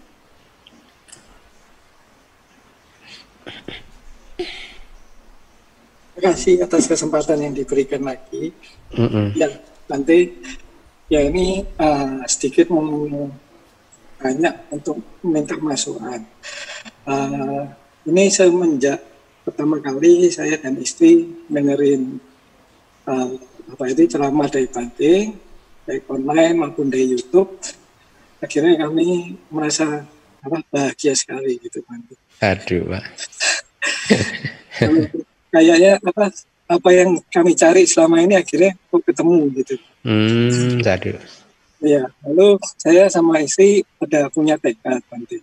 Uh, kami ingin uh, uh, apa itu um, menyokong dhamma, yaitu untuk mendirikan sebuah dhamma center. Tapi uh, istri sering kali bingung gitu Banti. Maksudnya iya kalau kepake atau iya kalau ada yang dukung gitu. Uh, nah, akhirnya itu saya rasa mungkin termasuk kilesa juga. Termasuk apa? Kilesa ada oh. ilesa nanti. Uh-huh. Ya kan ada rasa takut apakah dengan kita membangun Dhamma Center apakah nantinya ini akan bisa kepakai atau gimana. Nah, apakah Bante juga ada apa itu mungkin masukan, maksudnya step-step. Karena saya merasa saya dan istri merasa kalau uh, apa itu dhamma ini harusnya dari pendidikan supaya yeah. diturunkan. Betul. Nah, sekarang semakin banyak wiara, tetapi pendidikannya kurang, akhirnya bisa jadi wiara yang terbengkalai. Betul. melalui pendidikan ini, melalui Dhamma Center mungkin bisa untuk kelangsungan ajaran Buddha Dhamma di Indonesia ini, Pak. Ya. Saya nggak ada apa ini step-stepnya gitu. Baik. Ya, makasih Banti. Baik, uh, sebelumnya saya sangat mengapresiasi atas niat baik dari Bapak ya. Itu sangat baik sekali. Uh, mudah-mudahan niat baik Bapak uh, tercapai gitu ya. Saya teringat uh, Hmm, lebih dari lima tahun yang lalu saya mendorong satu komunitas di Pekanbaru, Pak, uh, untuk mendirikan waktu itu hanya sekolah minggu, gitu. Ya, sekolah minggu. Uh, waktu itu saya optimis bahwa ini komunitas di Pekanbaru ini pasti mampu gitu. Saya yakin dan saya jarang mendorong komunitas sebenarnya. Tapi ketika melihat mereka itu saya yakin bahwa mereka mampu, makanya saya dorong mereka gitu. Dan singkat cerita hari ini masih eksis, sudah mungkin tahun ke-6 mungkin ya. Dan mereka eksis semakin hari semakin besar di Pekanbaru uh, untuk menyelenggarakan uh, sekolah minggu dengan kurikulum uh, sesuai apa mengikuti pola-pola di DBS. Saya tidak bermaksud untuk mengatakan uh, Anda mengikuti DBS tidak, tetapi uh, bahwa niat baik itu uh, bisa berkembang seperti apa yang saya ceritakan uh, itu tadi begitu ya. Jadi artinya apa Pak? Donatur-donatur yang sudah berdana di Pekanbaru itu menjadi bahagia akhirnya karena e, ternyata itu menjadi bermanfaat buat banyak orang gitu di sana itu ya. E, bahkan kalau tidak salah juga eh, apa mereka sering dipanggil untuk presentasi di sini dan di sana tentang bagaimana apa cara mereka mengelola pusat pendidikan mereka itu yang walaupun hanya sekolah minggu ya dari playgroup sampai ke SMA begitu anak-anak SMA yang ing, poin yang uh, saya mengangkat cerita ini karena ada poin yang ingin saya sampaikan. Dan ini sesuai dengan penjelasan dari berbagai kitab komentar pak gitu. Bahkan mungkin kalau bapak pernah baca di Facebook saya mungkin tiga minggu yang lalu saya face, uh, upload tentang uh, foto dari kuti saya dari atas. Itu saya ada fotonya begitu jembatan pohon begitu. Dan waktu itu saya memberi judul uh, donatur yang berdana wihara gitu ya waktu itu kalau nggak salah gitu.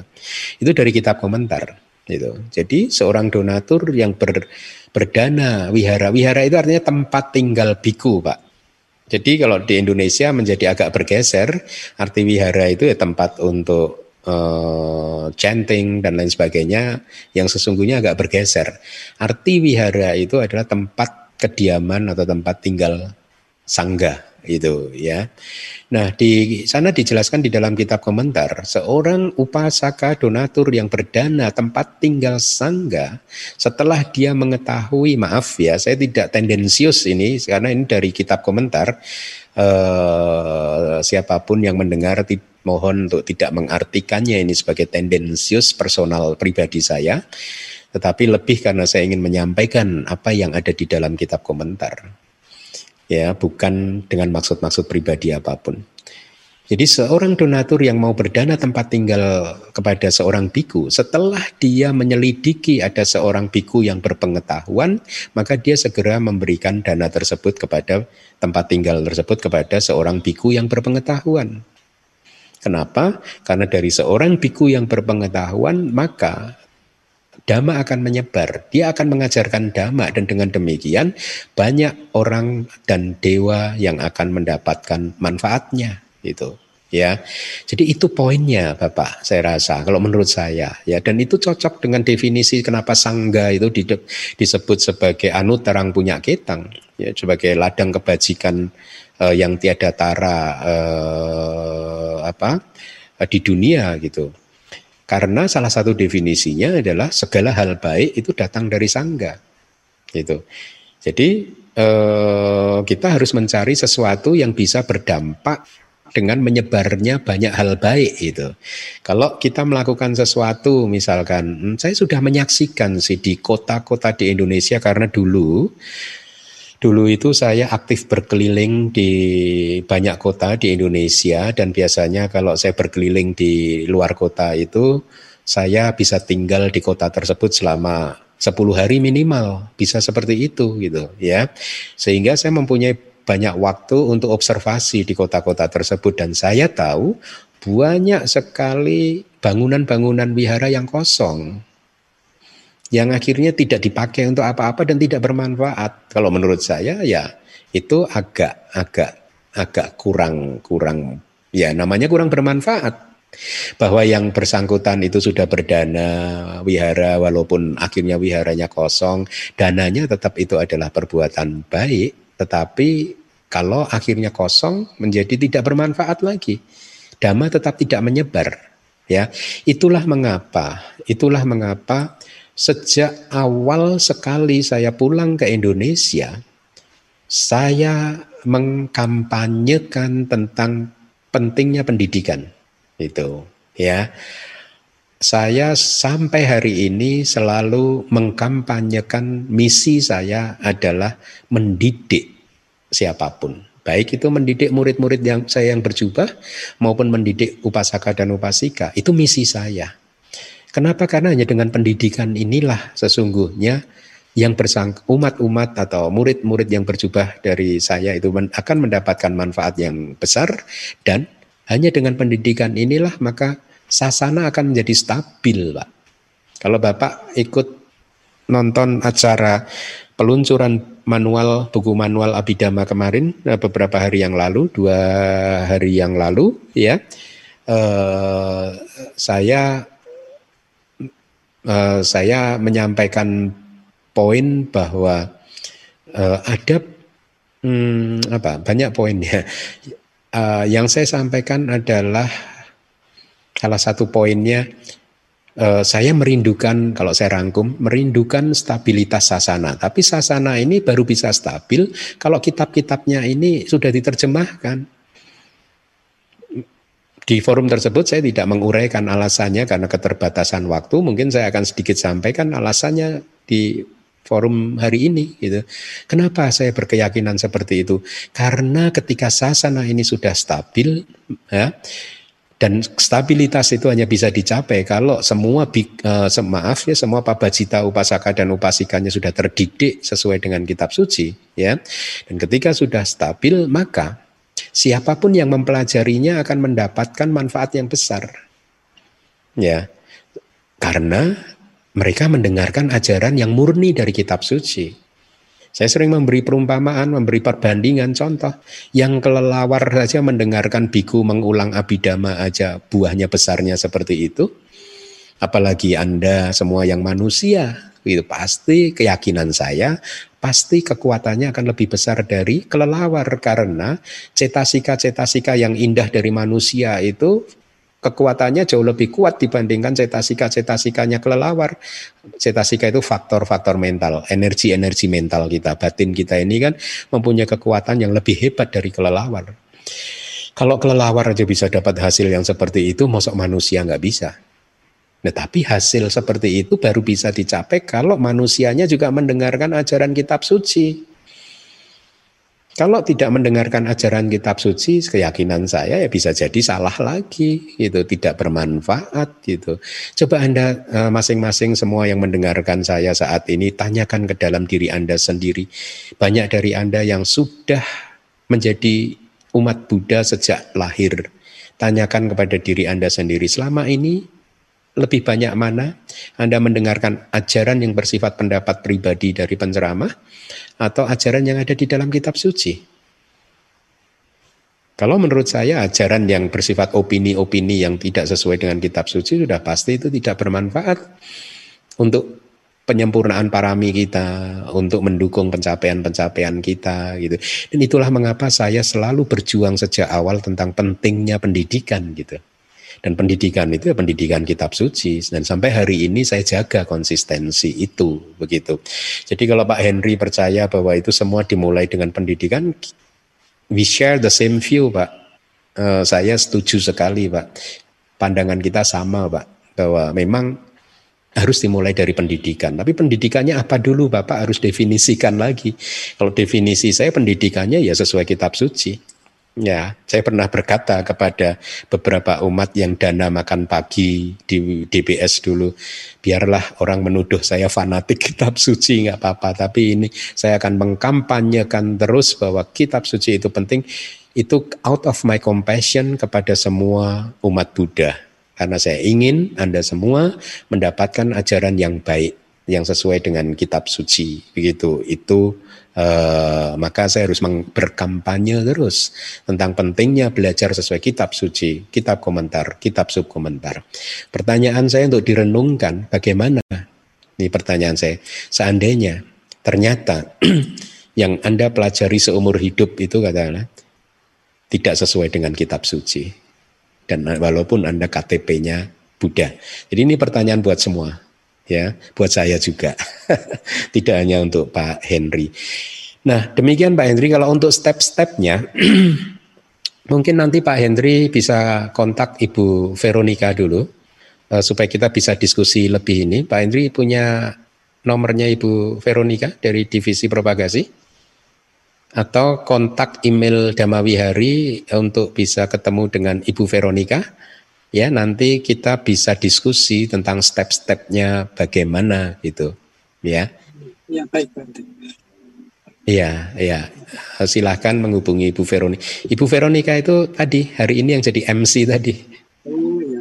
Iya, yang ya beliau ini ketua divisi propagasi DBS gitu. Ya mungkin WA saya nomor saya HP udah ada ya untuk pernah beberapa kali udah dapat buku dari Bante juga jadi data saya mungkin bisa bisa di WA saya bisa hubungi Ibu Veronica nanti. Ah, berhubungan langsung aja dengan Bu Vero nanti kita bisa bagikan uh, pengalaman-pengalaman kita. Mudah-mudahan niat Bapak yang baik tersebut terrealisasi dan mudah-mudahan dengan niat baik tersebut uh, bisa menjadi semakin menstabilkan uh, Buddha Sasana di Surabaya. Sadu, Pak, sadu. Dan semoga kebajikan yang akan dilakukan nantinya itu menjadi kondisi yang kuat buat Bapak dan Ibu sekeluarga untuk segera bisa keluar dari samsara, Pak, karena samsara itu penuh dengan penderitaan. Terima kasih. Sadu, sadu, sadu. Pak Henry nanti kami hubungi ya, Pak Henry. Terima kasih. Untuk selanjutnya kepada Ibu Suyanti Samat kami uh, memberikan kesempatan untuk bertanya Ibu Suyanti Samad.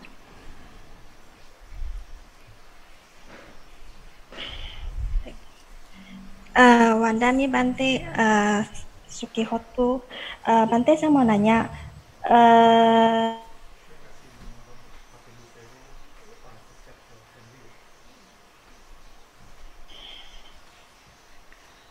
kita terakhir di, uh, yang mau saya tanyain, misalnya uh, pada saat uh, seseorang uh, selalu mencari masalah atau misalnya uh,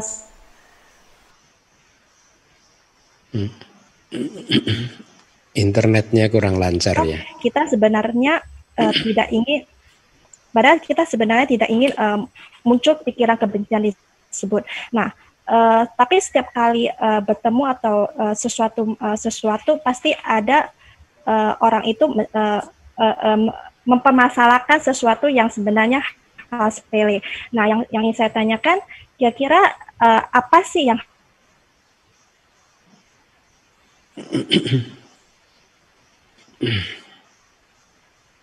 Suyanti, boleh diulang Bu? Uh, internetnya putus-putus. Boleh diulang lagi Bu? Mungkin.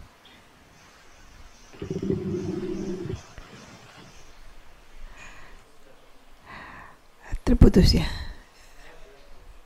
Uh, mungkin nanti Bu Suyanti berikutnya atau bisa di chat kali Pak ya, di chat uh, apa pertanyaannya nanti kami sampaikan. Selanjutnya kami memberikan kesempatan kepada Bapak Sabarcen. Pada Bapak Sabarcen kami persilakan. Nama budaya Bante? Iya, nama budaya Pak. Sotiotu saya dari Medan ya, sahabat Sen. Oh, saya mau tanya Bante, itu mengenai kalau kita kan sering menghadapi yang namanya pelanggan-pelanggan itu ya, yang nggak ada bermoral ya kan, salah nggak salah, marah saja ya kan. Hmm, tiap hari kita kan menghadapi yang namanya itu daun-daun yang penuh dengan ulat itu ya yang nggak punya bermoral, nggak bijaksana gitu loh, ya kan? Gimana kita bisa menghadapi uh, pelanggan-pelanggan seperti dengan kirasa-kirasa dengan kita, uh, maksudnya bisa apalah ya, bisa menghadapinya dengan uh, bijak gitu loh ya. Nanti hampir dihadapinya itu hampir tiap minggu gitu, berarti. Kita mau mau menjaga gimana caranya ini? Susah yeah. loh, Iya. Jadi semuanya itu yang kebetulan pelanggan-pelanggan ya gak punya moral ya kan. Semuanya tahunya menang sendiri ya kan. Salah gak salah gak mau tahu gitu loh. Hmm. Hmm, menghadapi yang enggak-enggak gitu loh. Apakah kita mau mau biarkan gitu kan nggak mungkin juga Banti. Hmm. Nah, gimana pendapat uh, pencerahan dari Bante? Terima kasih Bante. Iya Pak. Mudah-mudahan Bante. Iya Pak. Uh, saya mungkin sharing Pak dari pengalaman saya ya. Uh, seperti yang banyak dari Anda ketahui, saya itu Buddhis tidak sejak lahir. Bahkan uh, sebagai saya ini termasuk terlambat mendengar ajaran Buddha, melihat biku aja saya sangat terlambat.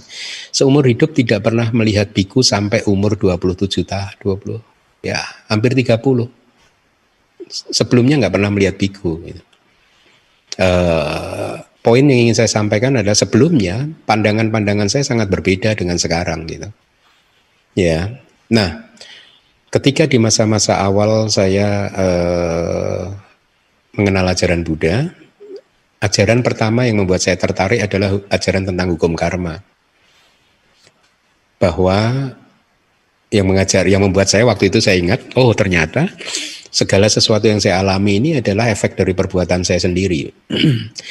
Dan itu Bapak, eh, realisasi itu, pemahaman itu ya, bahwa segala yang terjadi pada pada saya itu adalah buah dari tingkah laku saya sendiri, katakanlah begitu, perbuatan saya sendiri, karma saya sendiri, itu ternyata menyembuhkan Pak.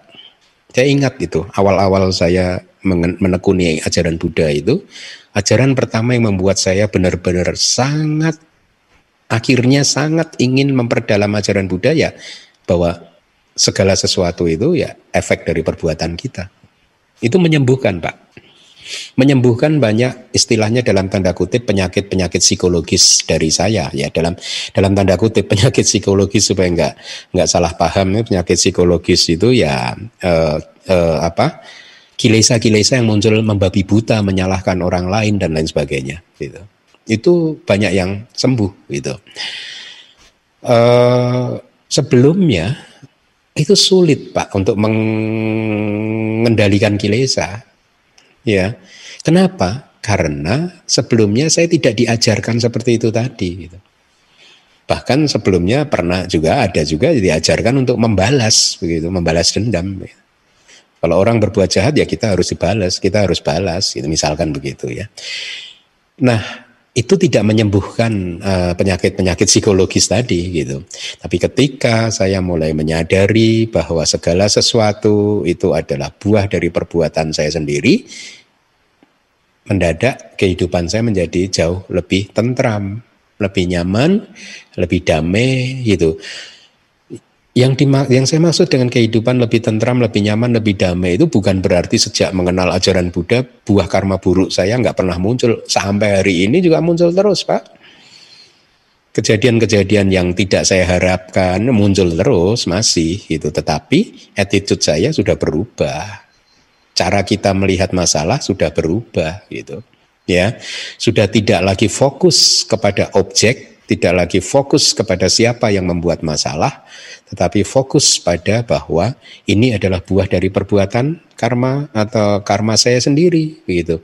Nah, jadi demikian pula kalau Bapak bisa e, mencoba mencontoh apa yang sudah saya yang saya sampaikan tadi bahwa semua Pak kejadian yang Bapak alami itu ya, kalau itu kejadian buruk maka kesalahan ada pada pesawat televisi Bapak sendiri. Tidak pada orang lain, Pak. Jangan khawatir Pak untuk mengakui ini karena ini obatnya Pak. Obatnya, ibaratnya Bapak demam ya obatnya ini Pak, supaya nggak demam lagi. Ibaratnya Bapak sakit kepala pusing, inilah obatnya. Terimalah dengan lapang dada bahwa apa pun yang Bapak alami itu sesungguhnya buah dari perbuatan Bapak sendiri, termasuk ketemu dengan pelanggan-pelanggan yang menyebalkan seperti itu. Ya itu karena buah dari perbuatan Bapak sendiri. Mereka datang itu karena ada buah karma Bapak yang buruk atau ada karma buruk Bapak dari masa lalu yang mau berbuah, Pak. Dengan memunculkan objek-objek yang tidak menyenangkan seperti itu. Jadi tidak salah mereka, Ya, mereka datang ke sana itu ya karena Bapak memang harus memetik buah dari perbuatan Bapak sendiri gitu. Ketika Bapak bisa menerima itu dengan lapang dada, percaya sama saya, Bapak akan sembuh. Banyak hal yang bisa sembuh karena oh ternyata semua itu kesalahan saya ya. Yang saya alami adalah ketika saya mulai benar-benar memperdalam ajaran Buddha, udah tidak banyak lagi pertanyaan-pertanyaan, Pak. Tidak banyak lagi misteri-misteri, Pak Misalkan kenapa saya mengalami seperti ini, kenapa hidup saya seperti ini tidak seenak orang lain dan lain sebagainya. Enggak ada Pak, udah nggak ada. Jadi banyak dari misteri-misteri itu lenyap. Bahkan mungkin saya katakan semua misteri ya. Kalau dulu sebelum mengenal ajaran Buddha kan banyak misteri. Banyak pertanyaan yang saya tidak tahu. Kenapa sih saya dilahirkan di keluarga ini tidak di keluarga sebelah misalkan begitu? Kenapa sih saya dilahirkan seperti ini dengan badan seperti ini tidak seperti itu yang lainnya itu yang gagah dan lain sebagainya, ganteng dan lain sebagainya? Kenapa sih saya banyak pertanyaan, Pak? Banyak pertanyaan dan itu pertanyaan-pertanyaan yang tidak terjawab itu memperkeruh suasana hati saya, memperkeruh pikiran saya. Tapi ketika menerima ajaran itu tadi, Pak, itu sudah nggak ada pertanyaan. Ya, sampai hari ini udah nggak banyak pertanyaan. Nah, poin yang ingin saya tekankan ulang adalah ketika kita sudah meningkat kebijaksanaannya, bisa menerima itu tadi, bukan berarti hidup itu jadi nyaman karena nggak ada kejadian-kejadian yang tidak menyenangkan seperti itu loh Pak. Nyaman itu dalam artian kejadian-kejadian seperti itu masih akan terus terjadi di sepanjang samsara kapan pun akan ada kejadian-kejadian seperti itu Pak. Tetapi kita menerimanya dengan cara yang berbeda, udah menerima dengan cara yang positif ya. Jadi kuncinya penderitaan Bapak itu muncul karena Bapak tidak bisa menerima kejadian tersebut. Dengan kata lain, kedatangan pelanggan yang seperti ini itu sebenarnya bukan sebab dari kejengkelan Bapak. Saya ulangi, atau e, saya refresh dengan kalimat yang berbeda, kejengkelan, kemarahan Bapak muncul bukan karena pelanggan-pelanggan itu datang, Pak. Kemarahan dan kejengkelan Bapak muncul karena Bapak melihatnya secara keliru, Pak. coba dirubah cara melihatnya gitu ya e, dengan cara yang lebih positif seperti yang tadi saya sampaikan maka ketika melihat dia bapak akan bisa damai-damai saja pak ya bapak tetap tahu bahwa dia itu memang tidak baik banyak melanggar sila tetapi bapak bisa berdamai dengan situasi seperti itu dengan merenungkan ya memang daun dari satu pohon itu berbeda-beda kok Ya memang manusia itu berbeda-beda kok. Itu ada yang masih suka melanggar sila, ada yang sudah murah hati. Saya itu kenal dengan banyak umat yang kalau menurut saya ya karena sudah uh, saya kenal lama sangat murah hati. Jadi saya kadang berpikir ini praktek kemurahan hati yang seperti ini tidak bisa kalau bukan merupakan hasil dari praktek kemurahan hati di kehidupan-kehidupan yang sebelumnya gitu. Jadi ada umat itu yang sangat murah hati begitu itu dan saya sering bertemu dengan umat-umat seperti ini. Tapi ada juga orang yang tidak seperti itu. Ya memang orang itu berbeda-beda, Pak. Ya. Jadi eh, dari semua jawaban di kelas saya hari ini tadi kalau Bapak dengarkan kembali itu bisa menjadi eh, cara untuk menghalau kilesa gitu ya. Nah, kemudian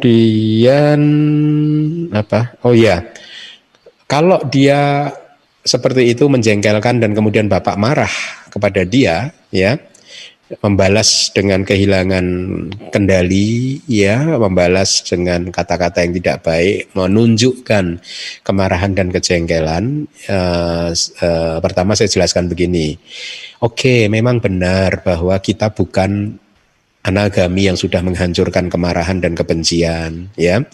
Tetapi walaupun demikian itu tidak bisa dijadikan alasan untuk tidak mengendalikan kemarahan dan kebencian. Kemarahan dan kebencian tetap harus kita kendalikan gitu untuk tidak kita luapkan so di mana pun kapan pun gitu ya. Nah kalau bapak meluapkannya maka coba direnungkan lalu apa bedanya orang tersebut dan bapak Tadi Bapak mengatakan orang tersebut tidak baik. Nah, sekarang saya mengatakan orang yang marah-marah juga tidak baik, Pak. Sama. Jadi nggak ada bedanya. Nah, tentunya Bapak tidak inginkan uh, sama seperti mereka, maka ya cara terbaik ya diterima dengan lapang dada dan tidak membalasnya dengan kilesa, Pak. Mudah-mudahan cara ini efektif ya untuk Bapak uh, Ciayo, Pak terus berjuang Pak karena kehidupan ini sesungguhnya saya ulangi lagi tujuan dari hidup adalah untuk menghancurkan kilesa. Nah, ya, Bapak bahkan harus bersyukur Pak. Kalau orang itu datang anggap aja itu sebagai guru Pak. Ya. Guru yang sedang menunjukkan oh saya masih punya kemarahan gitu. Ya. Kalau orang itu nggak datang kan Bapak lupa kalau Bapak sudah masih punya kemarahan kan? Karena kemarahannya nggak muncul. Tapi ketika orang itu datang kan kemarahan muncul lah Bapak kayak ditunjukkan oleh guru-guru orang ter, oleh orang tersebut sebagai guru Bapak itu loh kemarahan itu kayak gitu. Dan dengan demikian Bapak mempunyai kesempatan untuk mengobservasi, menyelidiki, memahami ciri karakteristik dari kemarahan dan cara untuk melenyapkannya. Jadi harusnya Bapak bersyukur dan berterima kasih kepada guru Bapak tersebut gitu. Demikian ya Pak, semoga membantu. Jangan berharap bahwa Bapak seumur hidup nggak ketemu pelanggan yang kayak gitu loh Pak. Justru harus diharapkan karena akan terus datang Pak.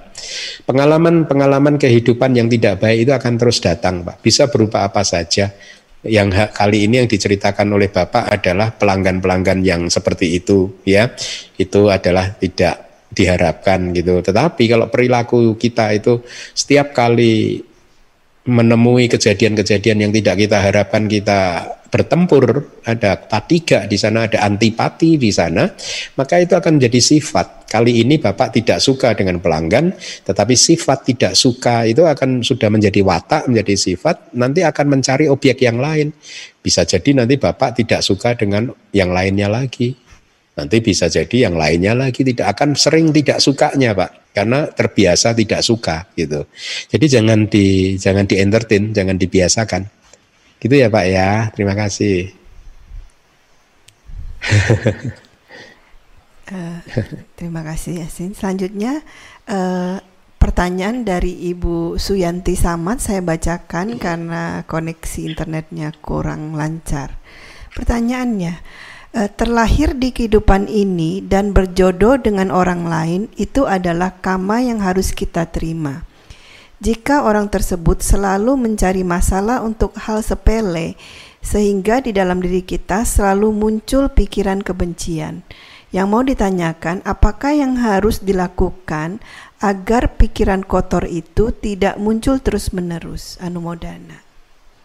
Oh, oke, okay, baik. Kalau saya tidak salah, mungkin berjodoh ya, berarti mempunyai jodoh suami istri itu adalah apa tadi? Kama adalah yang kama harus kita yang terima. Iya.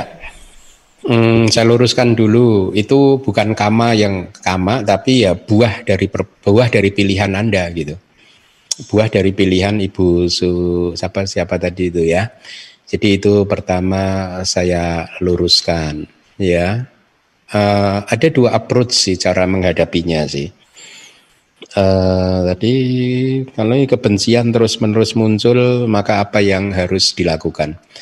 Approach pertama, pendekatan pertama, cara pertama adalah dengan seperti tadi yang saya katakan kepada Bapak penanya sebelumnya, jadikan suami atau pasangan sebagai guru. Ya.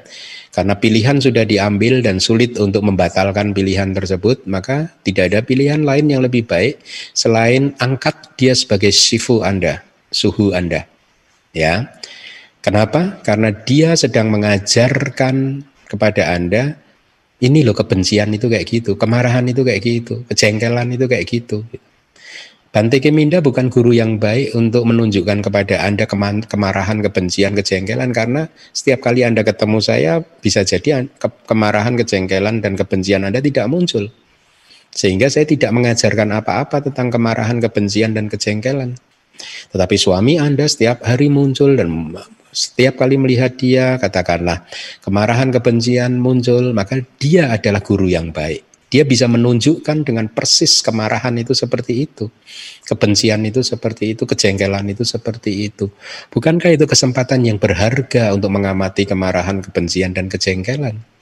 Ya Anda mendapatkan kesempatan untuk mengamati bagaimana merusaknya kemarahan dan kejengkelan ini. Bagaimana ini benar-benar tercela, ternoda, dan juga duka wipaka seperti di suta tadi. Bagaimana ini benar-benar memporak-porandakan kedamaian hati Anda gitu. Kalau Anda tidak pernah mendapatkan kesempatan seperti itu, Anda nggak akan bisa memahami kekuatan yang merusak dari kemarahan dan kebencian, Ibu. Ya.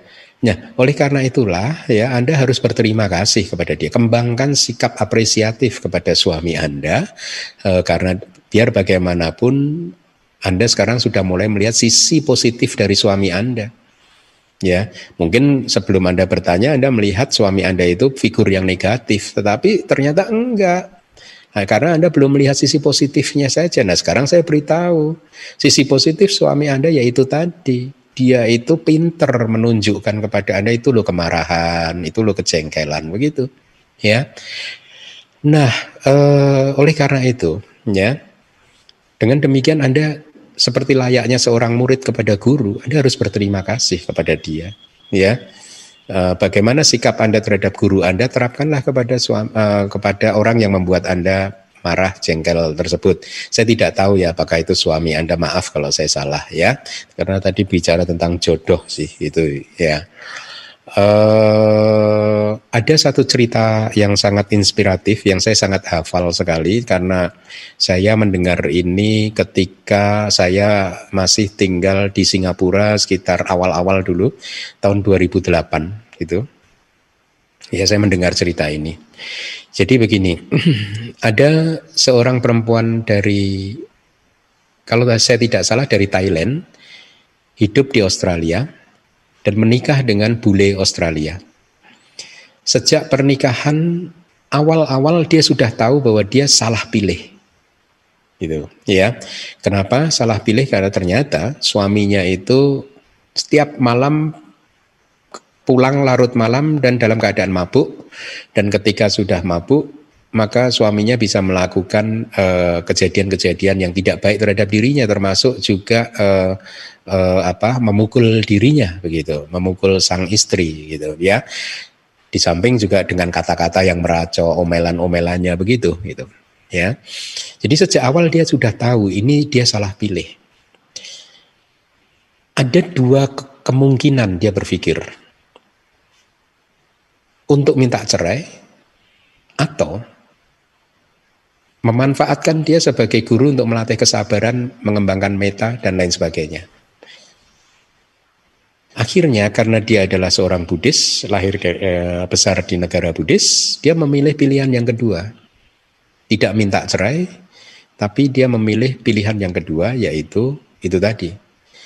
Dia bertekad sejak hari itu apa pun yang dilakukan seburuk apa pun perlakuan suaminya terhadap dia, dia akan terima dengan lapang dada dan sebaliknya dia akan terus mengembangkan meta kepada suaminya. Dia cerita pada awalnya sulit untuk bisa mengembangkan meta dan memaaf, memaafkan dan mengembangkan meta sulit sekali, tetapi tekad dia sudah bulat bahwa dia akan manfaatkan itu suaminya sebagai objek untuk melatih meta dia. Jadi singkat cerita kejadian buruk dia alami eh, kata sering dialami katakanlah setiap hari kalau saya tidak salah juga itu dan itu bertahan sampai ke usia pernikahan yang belasan tahun ya. Tetapi dia bercerita selama belasan tahun itu pula walaupun dia dipukul, dimaki dan lain sebagainya sikap dia terhadap suaminya diusahakan tidak berubah.